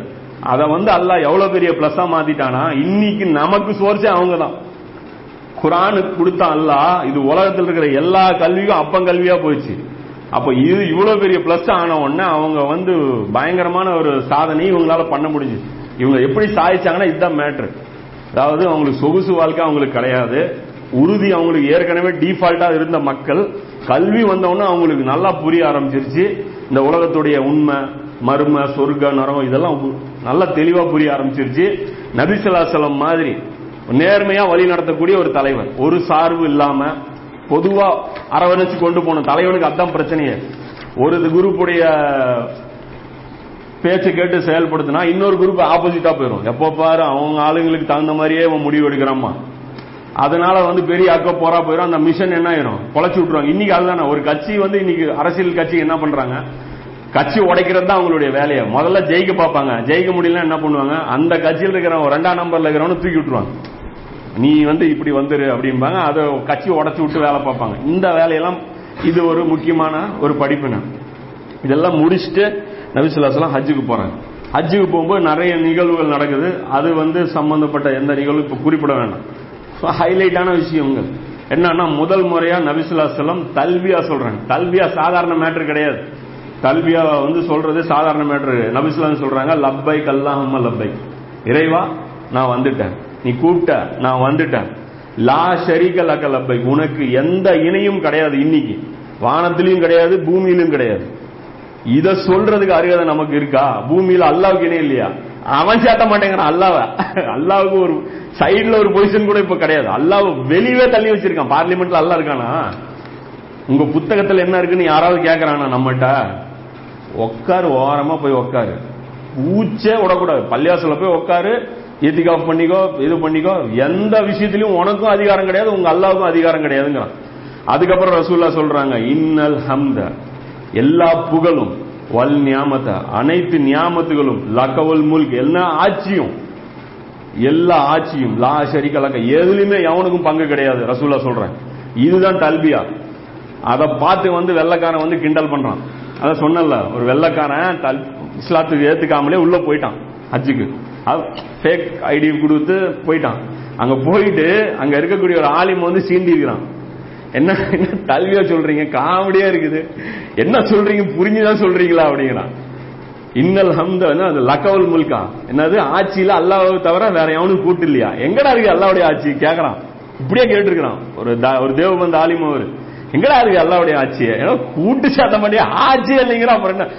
அதாவது எப்படி இருக்குதுன்னா இந்த பாயில நான் படுக்க உன்னை சேர்த்திக்க மாட்டேங்கிறான். இந்த பாயே இல்ல நீ என்னத்தை சேர்த்துறது? இருந்தாதானே நீ கூட்டு சேர்த்துறத பத்தி பேசணும். இங்க அல்ல ரசூல் என்ன சொல்றாங்க? கூட்டே கிடையாதுங்கிறாங்க. இவன் ஆட்சியே கிடையாதுங்கிறான். நமக்கு அது ஒண்ணுமே தெரியல. சுத்திட்டு இருக்கிறோம். போய் சங்க சக்கர மாட்டோம் காபத்துள்ள தவ ஒண்ணும் வேஸ்ட் நம்ம சுத்துனா எல்லா இடத்துல ஒரு மதிப்பை ஏன் துவாக்கள் ஏற்கப்படுறது இல்ல காபத்துள்ளால் போய் நம்ம துவா சேரமுல்ல இந்த உம்மத்துக்கு கண்ணியத்தை கொடு கொடுத்துட்டானா? நீ என்ன சாதிச்சுட்டு இங்க வந்த? ரசூல்லா போனாங்களா? எல்லாம் முன்னாடி நிக்கிறது ஒரு தகுதி வேணும். அஞ்சு ஒரு வாரம் கேப்ல தானே போறாங்க. மதிய மக்கால இருந்து மதியனாவுக்கு போகும்போது மக்கா வெற்றி முடிஞ்சு வெறும் ஒரு வாரம் இருந்திருந்தாங்கன்னா ஹஜ்ஜு செஞ்சு நாம எல்லாம் என்ன பண்ணிருப்போம்? ஒரு ஹஜ்ஜு செஞ்சா எவ்வளவு நன்மை தெரியுமா? அன்று பிறந்த பாலகன். இது ரசூலாக்கு தெரியாதா? போனதுக்கு அப்புறம் அடுத்தது. இது எல்லாமே பாருங்க தௌஹீதா இருக்கும். அந்த ஹஜ்ஜத்துல் விதால எல்லாமே தௌஹீதா இருக்கும். அடுத்தது அந்த இடத்துல ரசூல் ஒரு துவா செய்யறாங்க அல்லாவை அதாவது மகாம இப்ராஹிம் வந்து துவா செய்றாங்க. எல்லாமே அது பாருங்க செய்யற ஆளும் தௌஹீது. ஏற்கனவே அங்க இருந்த இருக்க ஆள் யாரு? இப்ராஹிம் நபி. அவருடைய எண்ணி அவர் தௌஹீதுக்கு ஐக்கானு அது தௌஹீதுடைய சின்னம் அது. நமக்கு வந்து பக்கா முஸ்ரிக்குகள் நாம பக்கா காபிர்கள் நாம நாம போய் அதை சுத்திட்டு இருக்கிறோம். அது ரசூல் அங்க போய் துவா செய்யறாங்க அல்லாவை தவிர வேறு இறைவன் இல்லை. அவன் தனித்தவன். அவனுக்கு இணை இல்லை. சொல்லிட்டு சொல்றாங்க. ஆட்சியும் அதிகாரமும் அவனுக்கே உரியது. இந்த துவா. காபத்துல்லாக்கு போனா ஹஜ்ஜுக்கு போனா துவாக்கல்ல ஒரு துவா. ஆட்சியும் அதிகாரமும் அவனுக்கே. அனைத்து புகழும் அவனுக்கே. எங்க இருக்கு ஆட்சி அதிகாரம்? எங்க அவனுக்கு புகழ் இருக்கு? அவனே அனைத்து பொருட்களின் மீதும் ஆற்றல் உள்ளவன். பெட்ரோல் மேல அல்லாவுக்கு ஆற்றல் இருக்கா? கரன்சி மேல இன்னைக்கு அல்லாவுக்கு ஆற்றல் இருக்கா? உலகத்துடைய பொருளாதாரத்தை இயக்கிறதுல அல்லாவுக்கு ஆற்றல் இருக்கா? இல்ல. அல்லாவை தவிர வேறு இறைவன் இல்லை. இது சொல்லிட்டு இந்த துவா ரசூலா சொல்றாங்க. அடுத்து சொல்றாங்க அவனே தனது வாக்குறுதி பூர்த்தி ஆக்கினான் அவனே தனது அடிமையை உண்மைப்படுத்தினான். அல்ல ரசூலா சொல்றேன். இதெல்லாம் நான் செஞ்சேன்னு அந்த இடத்துல பாரு. ரசூல்னு கூட சொல்லல. அடிமைங்கிறாங்க ரசூல்லா. தன்னடக்கம் பாரு ரசூல்லாவுக்கு. அந்த இடத்துல தன்னுடைய நபியை உண்மையாக்கினான்னு கூட சொல்லியிருக்கலாம்ல. அந்த இடத்துல அதை சொல்லல. வெறும் அடிமைங்கிறாங்க. அவனே தன்னுடைய அடிமையை வந்து உண்மைப்படுத்தினான். அவனே தனியாக அனைத்து படைகளையும் தோற்கடித்தான். இவர் எதுவுமே செய்யலையாம் எதுவுமே நான் செய்யல அல்லாவே தோற்கடிச்சான் அப்படின்னு சொல்லிட்டு நபிசுல்லாஸ்லாம் இது பண்றாங்க. இந்த நேரத்தில் அலி இல்லையானும் வந்துடுறாங்க அலி இல்லையானும் யமன்ல இருந்து ரசூலா ஹஜ்ஜுக்கு போயிட்டாங்கன்னு அவங்களுக்கு கிளம்பி வர்றாங்க. அவர் வந்து ரசூலா கூட ஜாயின் பண்ணி ஹஜ்ஜு செய்யறாங்க இந்த சம்பவங்கள் ஃபுல்லாவே அலி இல்லையானும் கூடவே இருக்கிறாங்க. அவருடைய அந்த வாகனம் இருக்குல்ல அதோடைய வாகனம் ஓட்டியே அலி இல்லையானு தான். அதை பிடிச்சிட்டு நின்றுருப்பாங்க ஹஜ்ஜத்துல் அவங்க பயான் செய்வாங்க ரசூல்லா இவர் கீழே நின்றுருப்பாரு அது மாதிரி எல்லா நிகழ்வுலையும் இவர் கூட இருப்பாங்க. இதுல இன்னொரு முக்கியமான மேட்டர் இவர் வரும்போது பாத்தீங்கன்னா இந்த தமத்துவ ஹஜ் அப்போ அப்பதான் இன்ட்ரோடக்ஷன் ஆகுது. இவர் வருவார். ரசூல்லா வந்து இவர் அலிலானு பார்த்து கேட்பாங்க. அதாவது நீ என்ன சொல்லி த நியத் செஞ்ச? அப்படிமா அவரு சிம்பிளா சொல்லுவார். அல்லாவுடைய தூதர் எதுக்காக உண்மை நியத் செஞ்சாங்களோ அந்த நியத் என்னதுன்னு சொல்லி செஞ்சுட்டு வந்தேன் அப்படிமா இவருக்கு தெரியாது. ஹஜ்ஜு செய்ய போறோமா? தமத்து செய்ய போறோமா? கிரான் செய்ய போறோமான்ட்டு. அவருடைய அறிவு பாரு எப்படி இருக்குதுன்ட்டு. இல்ல அல்லாவுடைய தூதர் எதை செஞ்சாங்களோ அதுதான் நான் அப்படி சொல்லிட்டு தான் நான் உள்ளே வந்தேன் அப்படிங்க. அப்ப ரசூலா சொல்றேன் அப்ப நான் என்னுடைய இதெல்லாம் நீயே ஜாயின் பண்ணிக்கோ அப்படிங்கிறாங்க. அப்ப நபிசுல்லா சொல்லம் அறுபத்தி மூணு ஒட்டகங்கள் அறுக்கிறாங்க. குர்பானி. இதுலயே இன்னொரு குழு இருக்கு. அறுபத்தி மூணு வயசு ஒரு சாவ போறாருன்ட்டு. அறுபத்தி மூணு வயசு இல்ல நபிசுல்லா சொல்லமுங்க அறுபத்தி மூணு ஒட்டகங்கள் வந்து அறுக்கிறாங்க. மீதி ஒட்டகம் வந்து மொத்தம் நூறு கொண்டு வந்தது. மீதி ஒட்டகம் அலியல்யானம் அறுக்கிறாங்க. முப்பத்தேழு ஒட்டகம் நபிசு அலிலன் இருக்கிறாங்க ரெண்டு பேரும் சேர்ந்து ஒவ்வொரு துண்டா எடுத்து மொத்தம் நூறு ஒட்டகத்துலேருந்து ஒரு துண்டா எடுத்து ஒரு குழம்பு செஞ்சு ஒரே சட்டியில் குழம்பு செஞ்சு எல்லாத்துலேருந்து லைட்டாக சாப்பிட்டு அந்த குழம்பையும் சாப்பிட்றாங்க. ரெண்டு பேரும் இவங்க செய்கிறாங்க இந்த இடத்துல காமிக்கிறாங்க. அலிலனுக்கு இவங்களுக்கு எவ்வளோ ஒரு அட்டாச்மெண்ட் இருக்குது அப்படிங்கிறது. இது ஒரு முக்கியம் இந்த நேரத்தில் இந்த சூறாவும் இறங்குது. எது? அல்லாவுடைய உதவி அவனுடைய வெற்றியும் வந்துவிடும் போது. மேலும் அல்லாவின் மார்க்கத்தில் மக்கள் கூட்டம் கூட்டமாக இது மக்கா வெற்றின் போது வர்றதில்ல. அஜ்ஜது விதால தான் இந்த வசம் இந்த சூறா இறங்குது. இது வந்து நிரல் திரள் திரளாக நுழைவதை நீர் காணும் போது நீர் உம் இறைவனை புகழ்ந்து கொண்டு அவனை துதிப்பீராக. மேலும் அவனிடம் பாவ மன்னிப்பு கோருவீராக. நிச்சயமாக அவன் பாவ மன்னிப்பை ஏற்பவனாக இருக்கிறான். இந்த சூறா அதாவது நூத்தி பத்தாவது சூறா. அந்த சூறா வந்து அல்லாஹ் வந்து இறக்குறான். இதுதான் வந்து அல்லாவுடைய உதவி அன்னசுங்கிற அந்த சூறா வந்து இது வந்து இறக்குறான். இதை பத்தி தான் இந்த இப்னு அப்பாஸ் லேனு சொல்றாங்கல்ல. அது தெரியுமில்ல பின்னாடி உமர் லேனு காலகட்டத்தில் நடக்கும். இவரை கூட வச்சிருப்பாரு ஏன் வச்சிருக்கீங்கன்னு கேட்டா இந்த சூறாவுக்கு விளக்கம் சொல்லுவார். இதுல நபிசுல்லாசலம் மரணிக்க போறது முன்னறிவிப்பு இருக்கு அப்படின்ட்டு. இதை வச்சே சஹாபாக்கள் எல்லாருமே கணிச்சிடுறாங்க இவர் கணிச்சிடுறாரு. யாரு? இப்னு அப்பாஸ் சொல்லிடுறாங்க நபிசுல்லாசலம் அதுவும் பாரு, இங்கேயும் குழு கொடுக்குறாங்க. அறுபத்தி மூணு ஒட்டமா இருக்கிறாங்க. சம்பந்தம் அது என்ன அறுபத்தி மூணுல நிறுத்துறது? உண்டவரா ஒட்டகம் அறுக்கணும்ல அறுபத்தி மூணுல நிறுத்திட்டு மீதி நீ அறுத்துக்கோ அப்படிங்கிறாங்க. அதை அரிஜின் நிறுத்திட்டு போறாங்க. இது ஒரு முக்கியமான மேட்ரு அதே மாதிரி இந்த இடத்துல தொழுவுறாங்க ரசூல்லா ரெண்டு ரக்காத் அந்த ரெண்டு ரக்காத் சூறா பாருங்க குல்யா காஃபிரும் இன்னொன்னு குல்லு வலாஹாத ரெண்டுமே தௌஹீது. செலக்ட் பண்றது ரசூலாவுடைய ஒவ்வொரு செயலையும் ஹிக்மத் இருக்கும். புலியாயில் காஃபிர் லாபுது மாதா மாந்தும் அதாவது நீங்க வணங்குறத நான் வணங்க மாட்டேன். நான் வணங்குறத நீங்க வணங்க முடியாது. அதான் மேட்ரு நான் யார ஆட்சியாளர்னா சொல்றேனோ அதை உங்களால அக்செப்ட் பண்ண முடியாது. நீ யார ஆட்சியாளர்னா சொல்றியோ அதை என்னால அக்செப்ட் பண்ண முடியாது. புரியுதா? லக்கும் தீனுக்கும் வலியத்தின் தீன். மார்க்கம் உனக்கு என் மார்க்கம் எனக்கு. இது டிக்ளேர் பண்றாங்க. அந்த சூறா நம்ம மொக்க பண்ணி வச்சிட்டோம். புள்ளியாயுவல் காபிரும் சாதாரண சூறா கிடையாது. அது டிக்ளேர் பண்றாங்க. உன் தலைவன் வேற என் தலைவன் வேற. எனக்கு வானத்துல இருக்கிற நீ பூமியில் இருக்கிறவன வச்சிட்டு இருக்கிற. இதை டிக்ளேர் பண்ணிட்டு ரசூல்லா அந்த இடத்துல ரெண்டு ரக்கா தொழுதுட்டு இறுதி பேர் வரேன் கடைசி பிறகு. பெரிய விஷயம். இதுல இருந்து சில ஹைலைட் மட்டும் தான் நான் எடுத்திருக்கேன். இறுதி பேரில் ஏன்னா இதுவே தனியா கூட பேசக்கூடிய அளவுக்கு மேட்டர் இது. அப்ப ரசூல்லா வந்து இதுலயும் சொல்றாங்க. மக்களே என் பேச்சை கவனமா கேளுங்க. என் பேச்சை கவனமா கேளுங்க. பிறகு மீண்டும் இந்த இடத்தில் என்னை சந்திப்பீங்களா? அப்படிங்கிறது டவுட் தான். சந்தேகம் தான் அப்படின்னு சொல்லி சொல்றாங்க. இது இப்னு ஹிசாம்ல ரெண்டாவது வால்யூம்ல அறுநூத்தி மூணாவது சம்பவமா இது வருது. அடுத்தது ரசூல்லா ஒரு உபதேசம் செய்யறாங்க என்ன சொல்றாங்க தொழுகை பத்தி சொல்றாங்க. தொழுவுங்க. அஞ்சு நேரம் தொழுகை நிறைவேற்றுங்க ஜக்காத்து கொடுங்க. ஏன்னா வந்திருக்கிற மக்கள்ல கிராமவாசிகள் நிறைய பேர் வந்திருக்கிறாங்க. அதாவது அவங்களுக்கு வந்து இந்த ஜிஹாது ராணுவம் இதெல்லாம் அவங்களுக்கு கடமை கிடையாது. ஸோ அவங்களுக்கு உபதேசம் இருக்கும். மற்ற மக்களுக்கும் உபதேசம் இருக்கும். யூனிவர்சல் உபதேசம். அப்ப அந்த இடத்துல ரசூலா சொல்றாங்க அஞ்சு நேரம் தொழுவுங்க நோன்பு வைங்க ஜக்காத்து கொடுங்க ஹஜ்ஜு செய்யுங்க. அல்லாவுடைய கட்டளைகளை நிறைவேற்றுங்க. அவங்களுக்கு ஒரு உபதேசம். அடுத்து மதீனாவாசிகளையும் டார்கெட் பண்ணி ரசூலா சொல்றாங்க. உங்களுக்கு கருப்பு நிற அடிமை ஒருவர் தலைவராக ஆக்கப்பட்டாலும் அவர் அல்லாவின் வேதத்தை கொண்டு உங்களை வழிநடத்தி அதை உங்களுக்கு மத்தியில் செயல்படுத்தும் காலமெல்லாம் அவருக்கு நீங்கள் கீழ்ப்படியுங்கள். என்ன அங்க என்ன பிரச்சனைனா மக்காவாசிகளுக்கு குறைசிகளுக்கு அடிமைகளை வந்து என்ன வேணாலும் கொடுப்பாங்க ஆனா போஸ்டிங் மட்டும் கொடுக்க மாட்டாங்க. இந்த ஜயத் பின் ஹாரிசா இருக்கிறார் இல்லையா? அவரை மொத்தா போறதுக்கு நபிசுலாசலம் அனுப்புவாங்க. அப்ப அப்ஜெக்ஷன் பண்ணுவாங்க. ஏன் அப்ஜெக்ஷன் பண்ணுவாங்க? அடிமையா இருந்து விடுதலை செய்யப்பட்டார் நபிசுலாசலமுடைய படைகள் எல்லாத்தையுமே நீங்க கணிச்சுப்பாரு எல்லாரும் போயிருப்பாங்க. சின்ன சஹாபா பெரிய சஹாபா எல்லாம் போயிருப்பாங்க. அடிமையிலிருந்து ரிலீஸ் ஆன யாரும் போக மாட்டாங்க. புரியுதா? அவங்கள அமீரா மட்டும் அக்செப்ட் பண்ண மாட்டாங்க. அடிமைகளை வந்து அவங்க அக்செப்ட் பண்ண மாட்டாங்க. அப்பதான் ரசூல்லா எங்க சொல்றாங்க அடிமையா இருந்தா கூட நீங்க அடி பண்ணிருந்து முதல்ல கட்டுதுங்க ஏன்னா கிலாபத் ரொம்ப முக்கியம். இதுக்காக நீங்க அடிச்சுக்காதீங்க. நீங்க அடிச்சுக்கிட்டீங்க உங்களுக்குள்ள பிரச்சனை வந்துச்சு எதிரி உள்ள வந்துருவான். அப்புறம் நீங்க விரும்பாததெல்லாம் நடக்கும் அப்புறம் நீங்க பாதிப்புக்கு வந்துருவீங்க. நபிசுலாம் சொல்றாங்க இது முக்கியமான அட்வைஸ் இங்க பிரச்சனை என்ன? என்ன பிரச்சனை? ரசூலா எதை சொன்னாங்களோ அதான் ஆச்சு. பனு ஹாசிம் வர்றதா பனு உமையா வர்றதா? மாவேலின காலத்துல பிரச்சனை என்ன? பனு ஹாசிம் ரசூல்லாவுடைய குளம் பனு உமையா சின்ன குளம் அங்க பனு உமையா நாங்க பத்து வருஷமா ஆட்சி பண்ணிட்டு இருக்கிறோம். இப்ப வந்து பனு ஹாசிம்ல இருந்து வர்றதா? இப்படி பிரச்சனை மாறுது. வந்ததே இன பிரச்சனை தான். சுன்னிசியா பிரச்சனையே கிடையாது. அப்துல்லா இப்னு சபா அவன் வந்து கடைசியா அவன் ஒரு மென்டல் ஆக்சுவலா அவன்லாம் வந்து ஒரு ஃபித்னாவும் பண்ணல. ஃபித்னா பண்ணதெல்லாம் வேற ஆட்கள் பனுவுமை ஆட்களும் மாதிரியான ஒரு பிரச்சனையை கிளப்பி விட்டாங்க. என்ன அதை ஓபனா பேசுனா நிறைய பெரிய தலைங்க உருளும். அதனால அதை மறைச்சி ஷியாக்கள் மேல பழிய போட்டு அவங்களுக்கே ஒரு லீடர் திணிச்சு விட்டு அப்துல்லா இப்னு சபா தான் உங்களுடைய லீடரு. இவங்க சொல்ல அவன் சொல்றாங்களா எங்கேயாவது? அப்துல்லா இப்னு சபா எங்களுக்கு லீடரு. சபா ராமத்துல்லா இலைன்னு எங்கேயாவது சொல்றானா? அப்படி ஒரு அவனே திட்டுறாங்க. அப்துல்லா இப்னு சபா வந்து அவங்க ஏத்துக்கிறதே இல்லை. நாம சொல்லக்கூடாது. அவங்களுக்கு லீடர் யாருன்னு அவனே சொல்லணும். எனக்கு இவன் தான் லீடர் அப்படின்ட்டு. அப்ப இது ஃபித்னா இந்த ஃபித்னால தான் உழுவுறாங்க. நபிசுல்லா சொல்லமுடிய இந்த உபதேசத்தை புறக்கணிச்ச அந்த ஃபித்னால தான் உழுவுறாங்க. ரசூல்லா சொல்றாங்க எனக்கு பின் ஒருவர் மற்றவரின் கழுத்தை வெட்டி மாய்த்து கொள்ளும் வழிகட்டவர்களாக மாறிவிடாதீர்கள். இதனால் நீங்கள் இறை நிராகரிப்பாளராகவும் மாறிவிடாதீர்கள் நபிசுல்லா சொல்றாங்க. இது புகாரில நாலாயிரத்தி நானூத்தி மூணாவது ஹதீஸ் அது இருக்கு. அடுத்த ஒரு உபதேசம் என்ன சொல்றாங்க? உங்களது இறைவனை நீங்கள் சந்திக்கும் வரை இப்படியே வாழுங்க. நான் எப்படி விட்டுட்டு போறேன்? இந்த பொசிஷன் நீங்க மெயின்டைன் பண்ணுங்க அப்படிங்கிறாங்க. அப்ப கேக்குறாங்கல்ல ரசூலா ஆட்சியை பத்தி சொன்னா இதுதான் ஆட்சி சொல்றாங்க. இப்படியே மெயின்டைன் பண்ணுங்க. நீங்கள் அனைவரும் தவறாமல் அல்லாவின் முன்னிலையில் ஆஜராக போவீர்கள். அப்போது அல்லாஹ் உங்களது செயல்களை பற்றி கண்டிப்பா விசாரிப்பான்.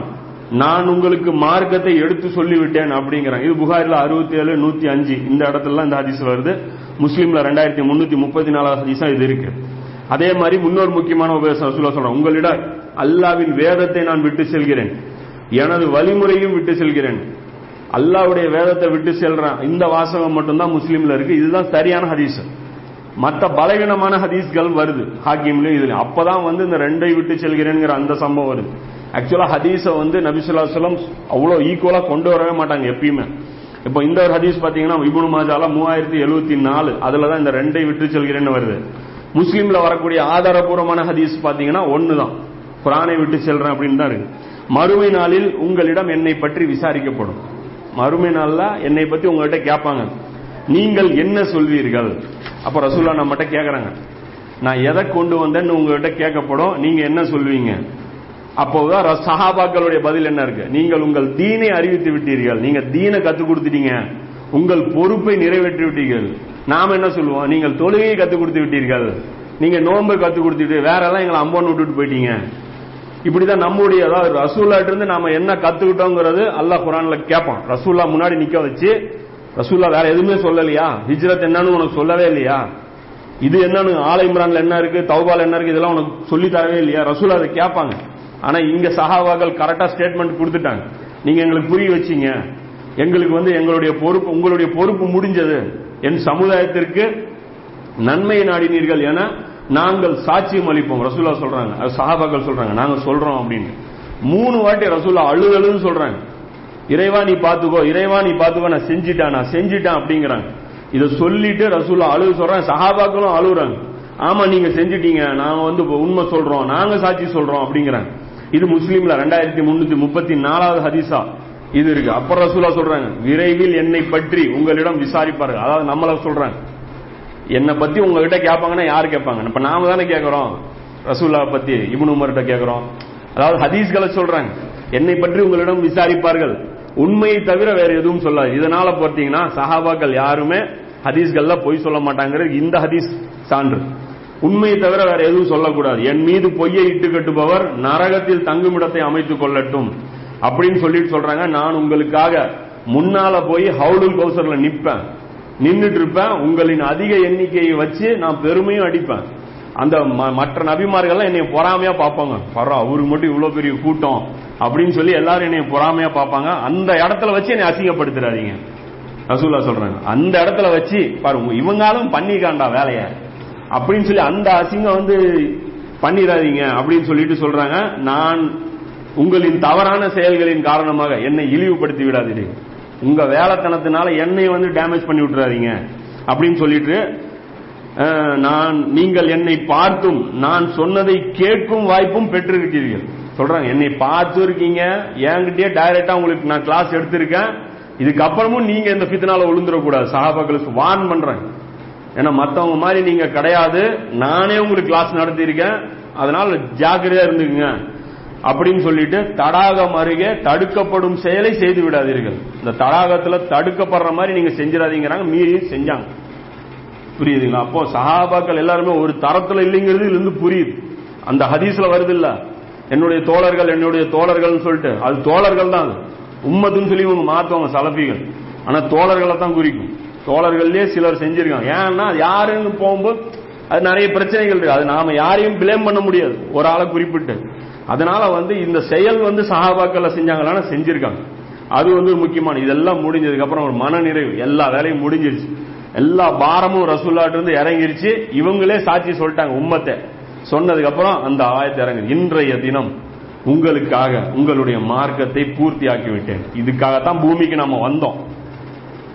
படிப்படியா ஆதம் நபியிலிருந்து வளர்ந்து வளர்ந்து வளர்ந்து ஜிஹாது ஃபர்ஸ்ட் மூசா நபி கடமையாகி அதுக்கப்புறம் ஈசா நபி வரைக்கும் யாருனாலையுமே நிறைவேற்ற முடியாம கிட்டத்தட்ட ஒரு நா மூவாயிரம் வருஷமா யாருனாலையுமே பண்ண முடியாத வேலை. வெறும் இருபத்தி மூணு வருஷத்துல நபிசுல்லாஸ்லாம் செஞ்சு காமிச்சாங்க. அவங்க சொல்றாங்க உங்களுடைய மார்க்கத்தை முழுமையாக்கி விட்டேன் மேலும் நான் உங்கள் மீது என் அருட்கொடையை பூர்த்தியாக்கி விட்டேன் என்னோட அருட்கொடை கம்ப்ளீட் பண்ணிட்டேன். இன்னும் உங்களுக்காக நான் இஸ்லாம் எனும் தீனையே தேர்ந்தெடுத்து கொண்டேன். இதுதான் அக்செப்டபிள் வேற சிஸ்டம்ல கம்யூனிசமோ நீ கேபிட்டலிசமோ நீ அந்த இசம் இந்த இசம் வாழ்ந்த அக்செப்டபிள் கிடையாது. அக்செப்டபிள் கிடையாது. அதாவது நீ பிறந்த அப்படின்னா அதுக்காக முயற்சி உனக்கு இருக்கணும். உன்னுடைய சிந்தனையில் அது இருக்கணும். இப்ப இருக்கிற சிஸ்டம் என்னுடைய சிஸ்டம் கிடையாது. இந்த சிஸ்டத்தை நான் வந்து அக்செப்ட் பண்ண மாட்டேன். அப்படிங்கிற அந்த எண்ணம் இருக்கும் ரசூலா சொல்றாங்களா யார் வந்து ஜிஹாத் செய்யும் எண்ணம் இல்லாமல் மரணிக்கிறாரோ அதாவது பாடுபடாமலும் அதுக்காக எண்ணம் கூட வைக்காம மரணிக்கிறாங்களோ அவன் நயவஞ்சகன். நயவஞ்சகத்துடைய ஒரு சான்றில் போய் அவன் முடிகிறான் அந்த முஸ்லீம்ல அதிஸ் இருக்கு. அப்போ இந்த எண்ணத்துல நாம இருக்கக்கூடாது. ஏன்னா அல்லாஹ் சொல்லிட்டான் இஸ்லாம் மட்டும்தான் அக்செப்ட் பண்ணுவேன். நம்மகிட்ட நீ தொழுதியா? நீ நோன்பு வச்சியா? நீ இது பண்ணியான்னு எல்லாமே கேட்டு நீ கம்யூனிஸ்ட்வாதியா? நீ கேபிட்டலிஸ்டா? நீ சோசியலிஸ்டா? இதையும் கேட்பான். நீ இஸ்லாமிஸ்ட்னு சொல்லணும். இஸ்லாமிஸ்ட் இல்ல அப்படின்னா நம்ம மாட்டி ஏன்னா நம்ம கூடுதல் அறிவு கொடுக்கப்பட்டிருக்கு. நம்ம கேமரா கொடுக்கப்பட்டிருக்கு பிளைட் கொடுக்கப்பட்டிருக்கு. நமக்கு இதுவும் கேட்பான். கொள்கைகள் ரீதியாகவும் நம்ம கேட்போம் நம்ம அறிவாளிங்க அப்ப அறிவுக்கு தகுந்த மாதிரி நம்ம வெறும் வணக்க வழிபாடுகள் செஞ்சோம்னா மாட்டிவோம் இது வந்து முடிஞ்சிருது இது ஹஜ்ஜத்துல் விதாவுடைய சம்பவங்கள். இது முடிஞ்சு நபிசுல்லாசலம் வந்துடுறாங்க. இது ஹஜ்ஜத்துல் விதாவுக்கு முக்கியமான ஒரு உரை இதுவே மொத்தம் பதினஞ்சு இருபது ஸ்டெப் ரசூலா சொல்றாங்க அது பெருசா போயிடும் இது முடிச்சுட்டு வரும்போது வர்ற வழியில இப்ப என்ன ஆயிட்டாங்க? மக்கள் எல்லாம் அவங்கவுங்க ஊருக்கு போயிட்டாங்க.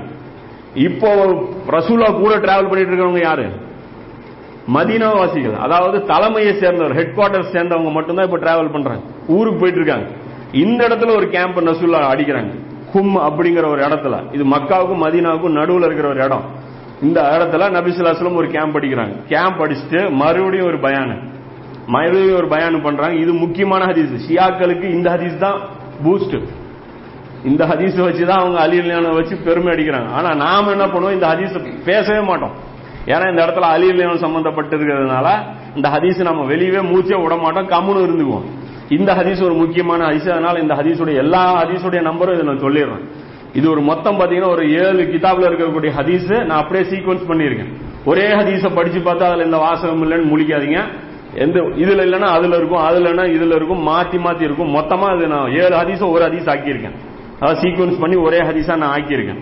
இந்த ஹதீஸுடைய நம்பர்ஸ் மட்டும் முதல்ல சொல்லிடுறேன். முஸ்னத் அகமதுல பத்தொன்பதாயிரத்தி முன்னூத்தி இருபத்தி ஒன்னு திருமிதியில மூவாயிரத்தி எழுநூத்தி பதிமூணு அப்புறம் சில்சிலத்துல் சஹி அது அல்பானியுடைய புத்தகம். இதுல வந்து ரெண்டாயிரத்தி இருநூத்தி இருபத்தி மூணு ஆயிரத்தி எழுநூத்தி ஐம்பது அப்புறம் நசையில நசைன்னு இந்த நசை கிடையாது. பெரிய நசை நசையல் குப்ரால எட்டாயிரத்தி நானூத்தி எழுபத்தி எட்டாவது ஹதீஸ். அதே மாதிரி முஸ்லீம்ல தமிழ்ல வந்து நாலாயிரத்தி எழுநூத்தி எண்பத்தி ரெண்டு உருதுல பாத்தீங்கன்னா வேற எல்லாம் இங்கிலீஷ்ல எல்லாம் பாத்தீங்கன்னா ஆறாயிரத்தி இருநூத்தி இருபத்தஞ்சு இங்கிலீஷ் இதுல எடுத்தீங்கன்னா முஸ்லீம்ல ஆறாயிரத்தி எழுநூத்தி இருபத்தஞ்சு. அப்புறம் ஹாக்கிம்ல நாலாயிரத்தி அறுநூத்தி இருபத்தி எட்டு அப்புறம் நாலாயிரத்தி எழுநூத்தி பதினொன்னு. அதே மாதிரி அசுன்னா அபில் ஆசிம்ங்கிற அந்த கிதாப்ல பாத்தீங்கன்னா பதினோ ஆயிரத்தி நூத்தி ஐம்பத்தெட்டு. இத்தனை இடத்துல இந்த ஹதீஸுடைய அந்த தொடர்ச்சி அப்படியே பிட்டு பிட்டா பிட்டு பிட்டா வரும். இந்த மதீனா போய் ரசூலா கேம்ப் போடுறாங்க. கேம்ப் போட்டு ரசூலா சொல்றாங்க மக்களை நானும் ஒரு மனிதன் தான். நானும் உங்களை மாதிரி ஒரு மனிதன் தான். விரைவில் என் உயிரையும் கைப்பற்றும் ஒரு அழைப்பாளர் வருவார். என் உயிரையும் நான் கொடுக்கணும்.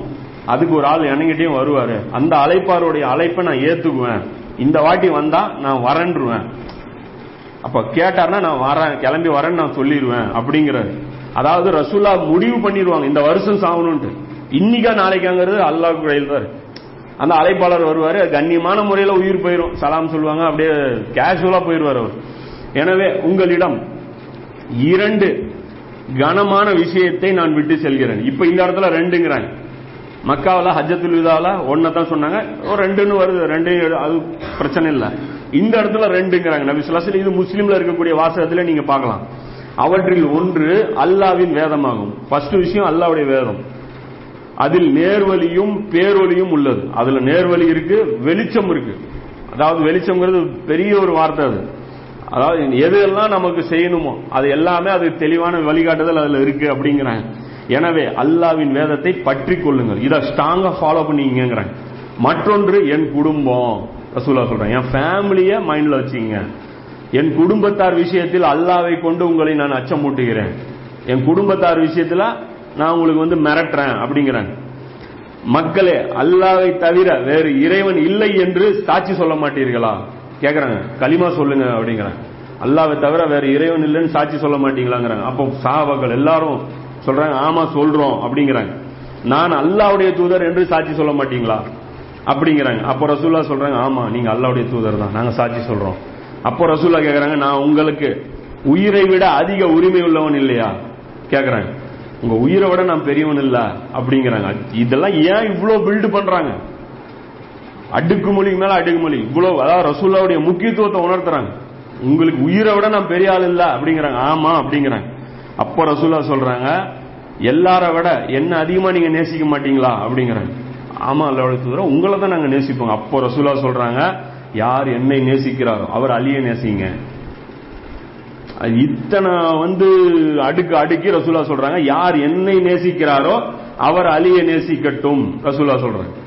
சொல்லிட்டு சொல்றாங்க இறைவா யார் இவனுடன் நேசம் கொள்வாரோ அவனுடன் நீயும் நேசம் கொள்.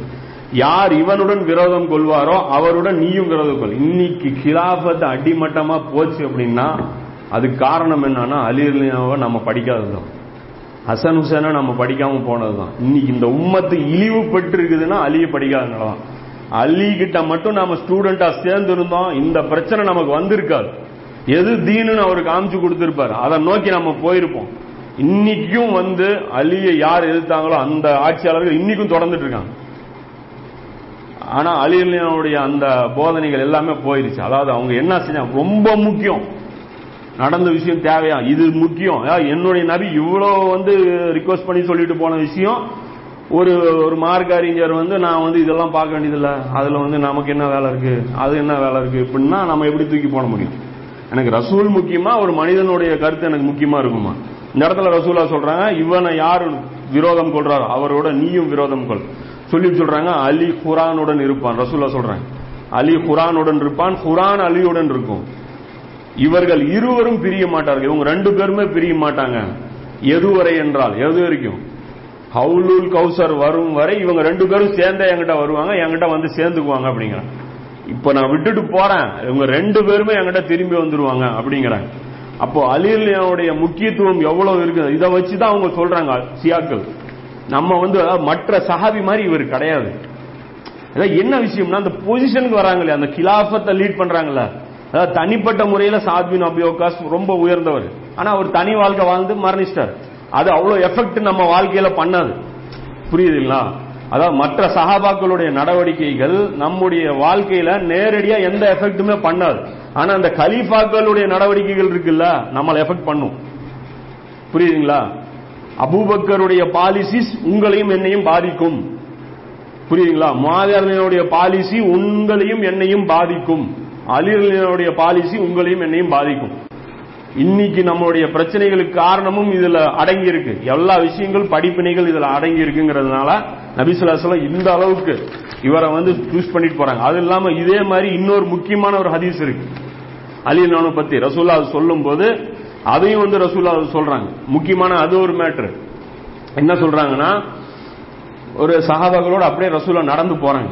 நடந்து போகும்போது செருப்பு பிஞ்சிடுது டக்குன்னு ரசூலாவுடைய செருப்பு பிஞ்சிடுது பக்கத்துல அலிரன் வந்துட்டு இருக்காங்க. அந்த செருப்பு தூக்கி கொடுத்துட்றாங்க. இந்த அந்த செருப்பு நீங்க கரெக்ட் பண்ணுங்க. அப்படின்னு சொல்லிட்டு கொஞ்சம் முன்னாடி நடந்து போயிடுறாங்க ரசூல்லா நடந்து போயிட்டு அங்க நின்னுக்கிறாங்க. அலி வரட்டும் செருப்பு ரெடி பண்ணிட்டு வரட்டும்னு சொல்லி நின்னுக்கிறாங்க. அதாவது இவரை ஒதுக்கி விட்டுட்டு மற்ற சகாபாக்களை கூட்டிட்டு போயிடுறாங்க. கொஞ்சம் ஒரு பத்து ஸ்டெப் முன்னாடி போயிடுறாங்க. முன்னாடி போயிட்டு ரசூல்லா சொல்றாங்க உங்களில் ஒரு பாக்கியசாலி ஒருத்தர் இப்ப என் கூட இருக்காரு. உங்கள ஒரு பாக்கியசாலி என் கூட இருக்கார். அவருக்கு என்ன பாக்கியம் கிடைக்கும் அப்படின்னா அவர் குரானை விளங்க வைப்பதற்காக குரானை புரிய வைப்பதற்காக முஸ்லிம்களுக்கு எதிராக வால் ஏந்தி போர் செய்வார். குரானுடைய விளக்கத்தை கற்றுக் கொடுக்கிறதுக்காக முஸ்லிம்களையே அவர் கொள்வாரு அது ஒரு பாக்கியங்கிறாங்க. அந்த வால் ஏந்தி அவர் சண்டை போடுவாரு. எவ்வாறு நான் குரானுடைய உண்மை தன்மையை நிரூபிக்க காபிர்களுடன் போர் செய்தனோ அந்த மாதிரி நான் குரான் உண்மையானதுங்கிறதுக்கு அதாவது ரசூல் தான் ஜெயிப்பாருன்னு குரான் சொல்லிச்சு. அதை நிரூபிக்க வேண்டிய கடமை ரசூலாக்கு வந்துச்சு. அதனால ஜெயிச்சு ரசூலா காமிச்சாங்க. அதே மாதிரி குரானுக்கு இதுதான் மீனிங்கிறது பிரச்சனை ஒன்று வரும். அது இதுதான் கரெக்டான மீனிங்னு அலி புரிய வைப்பாரு. அதுக்காக முஸ்லிம்களோட இவர் சண்டை போடுவாரு. அப்படின்னா அப்ப அந்த சண்டைகள் என்னன்னு நம்ம தெரிஞ்சுக்க வேண்டாமா? ஏன்னா அது குரானுடைய விளக்கங்கள்ல அதுல சம்பந்தப்பட்டிருக்கு. புரியுதுங்களா? தனி மனித விளக்கம் கூட ஒரு கவர்மெண்டுடைய பாலிசிஸ் அதுல அடங்கி இருக்கு அப்போ அது எல்லாமே நமக்கு தெரிஞ்சுக்கணும் அப்படிங்கறதுனால அலினோடைய வாழ்க்கையில் நடந்த மூன்று போர்கள். வேற எந்த நபித்தோழருடைய இதுக்கும் இவ்வளவு முன்னறிவிப்புகள் கிடையாது. அந்த மூணு போருக்குமே அத்தனை முன்னறிவிப்பு இருக்கு. முன்னறிவிப்புகள் குவிஞ்சு கிடக்குது. அலினுடைய அந்த மூன்று போர்களுக்குமே. அப்ப அது வந்து ரசூல்லா வந்து ஏற்படுத்திட்டு இது சொன்ன உடனே சஹாபாக்களுக்கு ஒரு மகிழ்ச்சி. ஏன்னா தன்னுடைய வேலையோட நபிசுல்லாசலம் ஒப்பிடுறாங்க அப்படின்னு உடனே சஹாபாக்கள் ஆசைப்படுறாங்க. அபுபக்கர் இருக்காரு அந்த இடத்துல. உமரும் இருக்கிறாரு. அபுபக்கர் கேக்குறாங்க அல்லாவுடைய தூதரே அந்த பாக்கியசாலி நானா? அப்படிங்கிறாங்க. ரசூல்லா சொல்றாங்க நீங்க இல்ல. அப்படிங்கிறாங்க. அப்ப உமர் கேக்குறாங்க அப்ப நானாட்டு இருக்குது. அப்படிங்கிறாங்க. அப்ப உமர் சொல்றாங்க இல்ல நீங்களும் இல்ல. அப்படிங்கிறாங்க. அப்ப ரசூலா சொல்றாங்க ஏதோ அந்த செருப்பு கரெக்ட் பண்ணிட்டு இருக்கிறான்ல அவன். அப்படிங்கிறாங்க. இது சொன்ன உடனே சாபாக்கள் ஓடுறாங்க. ஓடி போய் இந்த மாதிரி நற்செய்தி பெறுங்கள். அல்லாவுடைய தூதர் உங்களை பார்த்து இவ்வளவு பெரிய ஒரு வார்த்தையை சொல்லிட்டாங்க. அப்படின்னோடனே அலியல் பார்த்துட்டு இப்படி சிரிக்கிறார். அவ்வளவுதான். சிரிக்கும் போது அவர் சொல்றாங்க சாபாக்கள் சொல்றாங்க நாங்க ஒரு பெரிய விஷயம் சொல்லலாம்னு போனா இது இவருக்கு முன்னாடியே தெரிஞ்சிருக்குது. அவர் பாட்டு கூலா வந்து பார்த்து சிரிச்சிட்டு கம்முன்னு இருந்துட்டாரு. அப்படின்னு சொல்லி சொல்றாங்க. இந்த ஹதீஸ் பாத்தீங்கன்னா நசையில. நசை அல் கு- குபரால. அதுல பாத்தீங்கன்னா எட்டாயிரத்தி நானூத்தி ஐம்பத்தி ஏழாவது ஹதீஸா இருக்கு. முஸ்னத் அகமதுல பதினோராயிரத்தி முன்னூத்தி ஏழு பதினோராயிரத்தி எழுநூத்தி தொண்ணூறு அப்புறம் ஹாக்கிம்ல நாலாயிரத்தி அறுநூத்தி இருபத்தி ஒன்னு. இதெல்லாம் சரியான ஹதீஸ். இதுக்கு அதாவது அலிரஞ்சனம் சம்பந்தப்பட்ட ஹதீஸ்கள் சொல்லும்போது மட்டும் ஒரு மைண்ட்ல வச்சுங்க. இதுக்கப்புறம் வர எல்லா ஹதீஸுமே முஹத்தீசீன்கள் ஆய்வு பண்ணி சரின்னு சொன்ன ஹதீஸ்களை தான் நான் சொல்லிட்டு இருக்கேன். முஹத்தீசீன்கள் அதாவது ரெண்டு முஹத்தீஸ் செக் பண்ணி அந்த ஹதீஸ் கரெக்டு அப்படின்னு சொல்லப்பட்ட அந்த ஹதீஸ். இன்னும் இல்லாம அந்த கிதாபிலே சரின்னு போட்டிருக்கோம். அது இல்லாம ரீசெக் செய்யப்பட்ட டபுள் செக் ட்ரிபிள் செக் செய்யப்பட்ட ஹதீஸ்களை தான் நான் சொல்றேன். அலிலம் சம்பந்தப்பட்ட விஷயங்களுக்கு மட்டும்தான் இந்த செக் ஏன்னா அவரை வந்து இது ஆகியிருக்காங்களா சர்ச்சை அப்படின்னு ஆகியிருக்காங்களா இது ஒரு முக்கியமான இதுவும் இதுவும் இந்த காலகட்டத்தில் இறுதி காலகட்டத்தில் நபிசுல்லாசல இது பண்றாங்க. அதே மாதிரி அன்சாரிகள் குறித்து ஒரு பத்து நிமிஷத்தில் முடிச்சிடலாம். அன்சாரிகள் குறிச்சும் நபிசுல்லாசலம் ரெண்டு நிறைய சம்பவங்கள் இருக்கு. அது அடுத்த இதுல நிறைய உபதேசமா இருக்கும். அந்த ரெண்டு மாசம் ஃபுல்லாவே அட்வைஸா இருக்கும். அபுதர் கூப்பிட்ட அட்வைஸ் ஆயிஷர்லினை கூப்பிட்ட அட்வைஸ் தல்ஹா கூப்பிட்ட அட்வைஸ் ஜுபைரை கூப்பிட்ட அட்வைஸ் அபு உஸ்மான கூப்பிட்ட அட்வைஸ் எல்லாம் வாழ்க்கையே அட்வைஸா போச்சு அந்த ரெண்டு மா- மாசம் மட்டுமே. அப்ப இந்த இடத்துல ரசூல்லா மிம்பர்ல ஏறிட்டு பயன் பண்றாங்க. இது புகாரில பாத்தீங்கன்னா மூவாயிரத்தி எட்நூறு மூவாயிரத்தி எழுநூத்தி தொண்ணூத்தி ஒன்பது மூவாயிரத்தி எழுநூத்தி எண்பத்தி மூணு. இந்த மூணு இடத்துல இந்த ஹதீஸ் இருக்கு. இதுல வந்து மிம்பர்ல ஏறி ரசூலா துவா செய்றாங்க மக்களே. இஸ்லாத்தில் இணையும் மக்கள் இனி அதிகமாவார்கள். இப்போ புதுசு புதுசா ஆட் ஆயிட்டே வருவாங்க. உணவில் கலக்கும் உப்பு அளவுக்கு அன்சாரிகள் சுருங்கி விடுவார்கள். அதாவது இப்போ அன்சாரிகள் தான் முஸ்லிம்கள். அப்போ முஸ்லிம்கள் ஜாஸ்தி ஆவாவ அன்சாரிகள் சாப்பாடுல போடுற உப்பு மாதிரி கம்மி ஆயிருவாங்க. அன்சாரிகள் விஷயத்தில் நல்ல விதமாக நடந்து கொள்ளும்படி உங்களுக்கு நான் அறிவுரை சொல்றேன். அன்சாரிகளை அம்போன்னு விட்டுறாதீங்க. ஏன்னா ரசூலா சொல்லிட்டாங்க ஆட்சி அதிகாரம் இவங்களுக்கு தரக்கூடாது. ஏன்னா பன்னெண்டு கலிஃபாக்கள் குறைசிகளா தான் இருப்பாங்கன்னு ரசூலா சொல்லிட்டாங்க. அப்போ எந்த காலத்திலயும் அன்சாரிகள் தங்களுடைய உரிமைகளை தாங்களே வாங்கிக்க முடியாதுங்கிற ஒரு பொசிஷன் வரப்போகுதுங்கிற ரசூலா சொல்லிட்டாங்க. ஆனா இவங்க தான் நம்பர் ஒன்னு சொல்லிட்டு ரசூலா சொல்றாங்க. அவர்கள் எண்ணிலிருந்து இருக்கிறாங்க. நானும் அன்சாரியா இருந்திருப்பேன் அப்படி சொல்றாங்க. நான் மட்டும் ஹிஜ்ரத் மட்டும் இல்லைன்னா நான் அன்சாரியில பிறந்திருப்பேன் அப்படின்னு ரசூலா சொல்றாங்க. அது தனியா இன்னொரு ஹதீஸ். இதுல ரசூலா சொல்றாங்க ஏனெனில் அவர்கள் என் இறைப்பையை போன்றவர்கள். என்னுடைய இறைப்பைக்கு சமம். என்னுடைய சொத்து அவங்க. அவர்கள் தங்களுடைய பொறுப்பை நிறைவேற்றி விட்டார்கள் அவங்க வேலை முடிஞ்சிருச்சுங்கிறாங்க. அவங்க சொன்ன வேலையை செஞ்சுட்டாங்க. அவங்களுக்கு கொடுத்த வேலை எல்லாம் அவங்க செஞ்சிட்டாங்க. இனி அவர்களுக்குரிய உரிமை மட்டும்தான் நாம தர வேண்டியது பாக்கி இருக்கு. அவங்களுக்கு நம்ம நன்றி கடன் செய்யறது மட்டும்தான் நமக்கு பாக்கி இருக்கு. அவங்களுடைய வேலை எதுவுமே நீ கிடையாது. எனவே அவர்கள் ஒரு நன்மை செய்தால் ஏற்றுக்கொள்ளுங்கள். அவர்களில் தவறிழைப்பவரை மன்னித்து விடுங்கள். அன்சாரிகளுடைய தவறுகள் பேசக்கூடாது. அன்சாரிகள் தவறு செஞ்சாங்க. அபூபக்கருடைய ஆட்சி அதாவது அபுபக்கரை நியமிக்கும் போது தவறு செஞ்சாங்க. அவங்களுடைய தவறுகளை விட அவங்களுடைய தியாகம் பெருசு. அவங்கள பேச மாட்டோம். புரியுங்களா அதாவது ஒரு ஆளை குறிச்சு இவங்களுடைய தவறுகளை பேசாதீங்கன்னா அதுக்கு ரசூலா சொல்லியிருக்கணும் அதாவது அவங்களுக்கு வந்து அந்த சேஃப் ஜோன் அவங்களுக்கு கொடுத்துருக்கணும் ரசூல்லா இவங்களை பத்தி நீங்க பேசாதீங்க. அந்த கேட்டகரி பெருசு. அதாவது இவங்களை பத்தி பேசாதீங்கன்னு வருது இல்ல அது கேட்டகரி பெருசு. அஸ்வத்துல் முபஸ்ஸராவை பத்தி பேசக்கூடாது. பத்ரு சஹாபாக்களை பத்தி பேசக்கூடாது.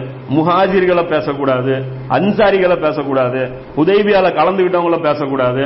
புரியுதுங்களா? அலிய பேசக்கூடாது. இந்த மாதிரி தனித்தனி ஆளையும் பேசக்கூடாது. இதுல இல்லாதவங்கள அந்த கேரண்டி நம்ம கொடுக்க முடியாது. அந்த பிரச்சனை அந்த ஒரு ப்ரொடெக்ஷன் அவங்களுக்கு கிடையாது. இதெல்லாம் வந்து அவங்களுக்கு வந்து அந்த ஒரு சூப்பர் பவர் வந்து அவங்களுக்கு கிடையாது. இது ஒரு முக்கியமான மேட்டர் இதுல இன்னொரு முக்கியமான விஷயமும் இதுல அடங்கி இருக்கு என்னன்னா அன்சாரிகளுக்கு என்ன சொல்றாங்க? வேலை முடிஞ்சிருச்சுன்னாங்களா? இது ஒரு பித்னாவை கிளம்பிரும். அது இப்படி முடிஞ்சிருச்சு இல்ல அப்ப கடைசியா அந்த வேலை முடிஞ்சது என்னங்கிற அதையும் சேர்த்து சொல்றோம். அது என்ன ஆகுதுன்னா பின்னாடி உமர்லியானு காலகட்டத்தில் அந்த ரோம் நகரத்தை வந்து அட்டாக் பண்றதுக்கு உமர்லியானு போறாங்க. அதாவது படையை அனுப்பி வைக்கிறாங்க. அந்த படையில ஒரு படை தளபதியா யார் இருக்கா? அபு ஐயூபுல் அன்சாரி. இவர் யாரு? கடைசியா அன்சாரி ஆனவர் இல்ல. ரசூலா வரும்போதே அவரை வீட்டுல உட்கார வச்சவர் இவர் தான் இவர் வீட்டில் தான் நபிசுல்லாசலமே தங்குறாங்க. ஃபர்ஸ்ட் நாளே இவர் வீட்டில் தான் வர்றாங்க. அபு ஐயூபல் அன்சாரியும் ரசூலாவும் சகோதரர்கள் வச்சுக்கலாம் அன்சாரியும் முஹாஜிர் சகோதரர் இல்ல? அபு ஐயூபல் அன்சாரியும் ரசூலாவும் சகோதரர். அந்த மாதிரி கணக்கு. அவர் வந்து இருக்கிறார் இந்த படையில. ஒரு இருபது வருஷம் ப- அதாவது ரசூல்லாவுக்கு அப்புறம் அந்த சம்பவத்துக்கு அப்புறம் இருபது வருஷம் கழிச்சு அந்த படையில் இருக்கிறாரு. அப்போ பாக்குறாரு முன்னாடி ரோமாபுரியுடைய படம் பிரம்மாண்டமா இருக்கு. சண்டை உள்ளே கிட்டே நெருங்க முடியல. அப்போ ஒரு ஆள் என்ன பண்றாருன்னா அவர் சஹாவியா தாவியான்னு தெரியல. மொத்தம் அவர் என்ன பண்றாரு அப்படின்னா அந்த டீமுக்குள்ள பூந்துடுறாரு. அதாவது அந்த ரோமாபுரியுடைய அந்த படைக்குள்ள வால் எடுத்துட்டு உள்ள நுழைஞ்சிடுறாரு. இது நுழைஞ்சா திரும்பி வர முடியாது. ஒன் சைடு சூசைடு ஆபரேஷன் அது. அதாவது பாம் கட்டிட்டு உள்ள போற மாதிரி போனா திரும்பி வர முடியாது. இப்ப உள்ள நுழைஞ்ச உடனே சஹாபாக்கள் எல்லாரும் அதாவது அந்த இருந்த அந்த மக்கள் சுபஹானல்லா அப்படின்னு சொல்லி கத்துறாங்க. சஹாபாக்களா இருந்திருக்க வாய்ப்பு இல்லை அவங்க. தாபியன்களா இருப்பாங்க. அவங்க சுபானல்லான்னு கத்துறாங்க. கத்திட்டு சொல்றாங்க தனது கைகளாலே இவர் அழிவில் விழுந்து விட்டார் தன்னை தானே அழிச்சுக்கிட்டார். அல்ல இப்படி சொல்லவே இல்லை. இவர் பாட்டுக்கு போய் உள்ள போற வேண்டிய என்ன இருக்கு? சக்திக்கு மீறி உள்ள போயிருக்க கூடாது இல்ல அப்படிங்கிற ஒரு விளக்கத்தை சொல்லி அந்த இடத்துல குரான் வசனத்தை வேற ஓதுறாங்க ரெண்டு நூத்தி தொண்ணூத்தஞ்சுல எடுத்து உங்கள் கைகளால் உங்கள் அழிவை தேடிக் கொள்ளாதீர்கள் நல்லா சொல்லியிருக்கிறான். இவர் பாட்டுக்கு உள்ள பூந்து அழிஞ்சுக்கிட்டாரு அப்படின்னு சொல்லும்போது அபு அய்யூபுல் அன்சாரி சொல்றாங்க நிறுத்துங்க வாங்கடா எல்லாம் முதல்ல முதல்ல இங்க வாங்க அப்படிங்கிற கூப்பிட்டு தனியா கூப்பிட்டு போய் பயான் பண்ணுறேன் என்ன ஆயத்து என்ன விளக்கம் என்ன சம்பந்தம் இல்லாம சம்பந்தம் இல்லாமலாம் பேசுறீங்க? அந்த ஆயத்தே எங்களுக்கு தான் எனக்கு தான் இறங்கிச்சுங்கிற. அந்த ஆயத்து இறங்கின ஆள் யாரு தெரியுமா? அதே நாங்க தான் அது. அப்படின்னு. என்ன மேட்டர்னா மக்கா வெற்றி இந்த வேலை இதெல்லாம் முடிஞ்சதுக்கு அப்புறம் சஹாபாக்கள் ஒருத்தர் ஒருத்தர் பேசிக்கிறாங்க.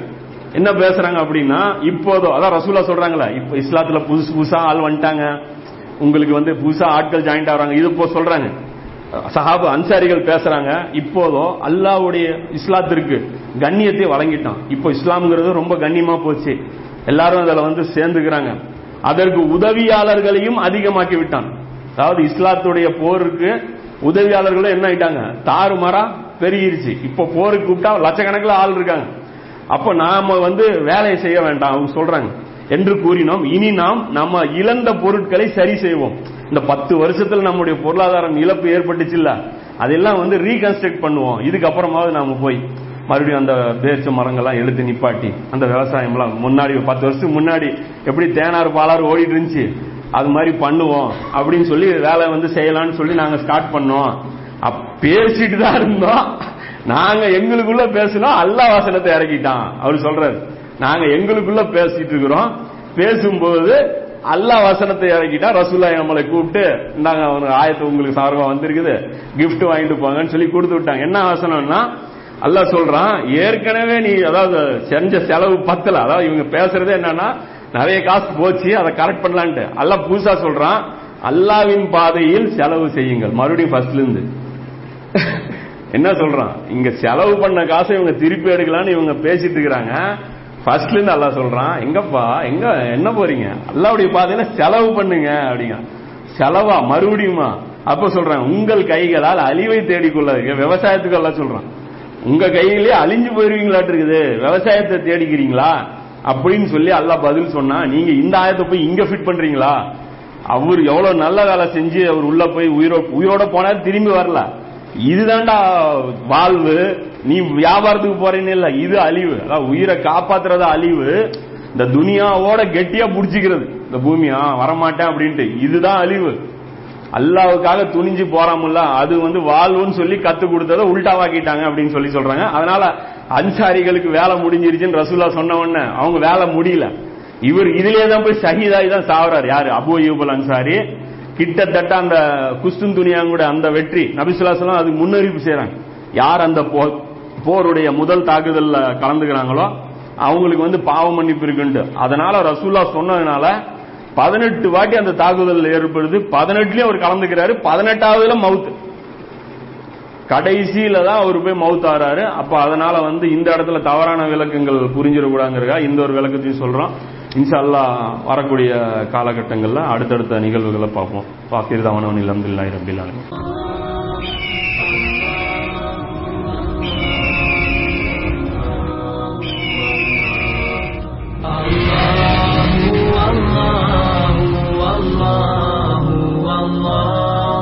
Allah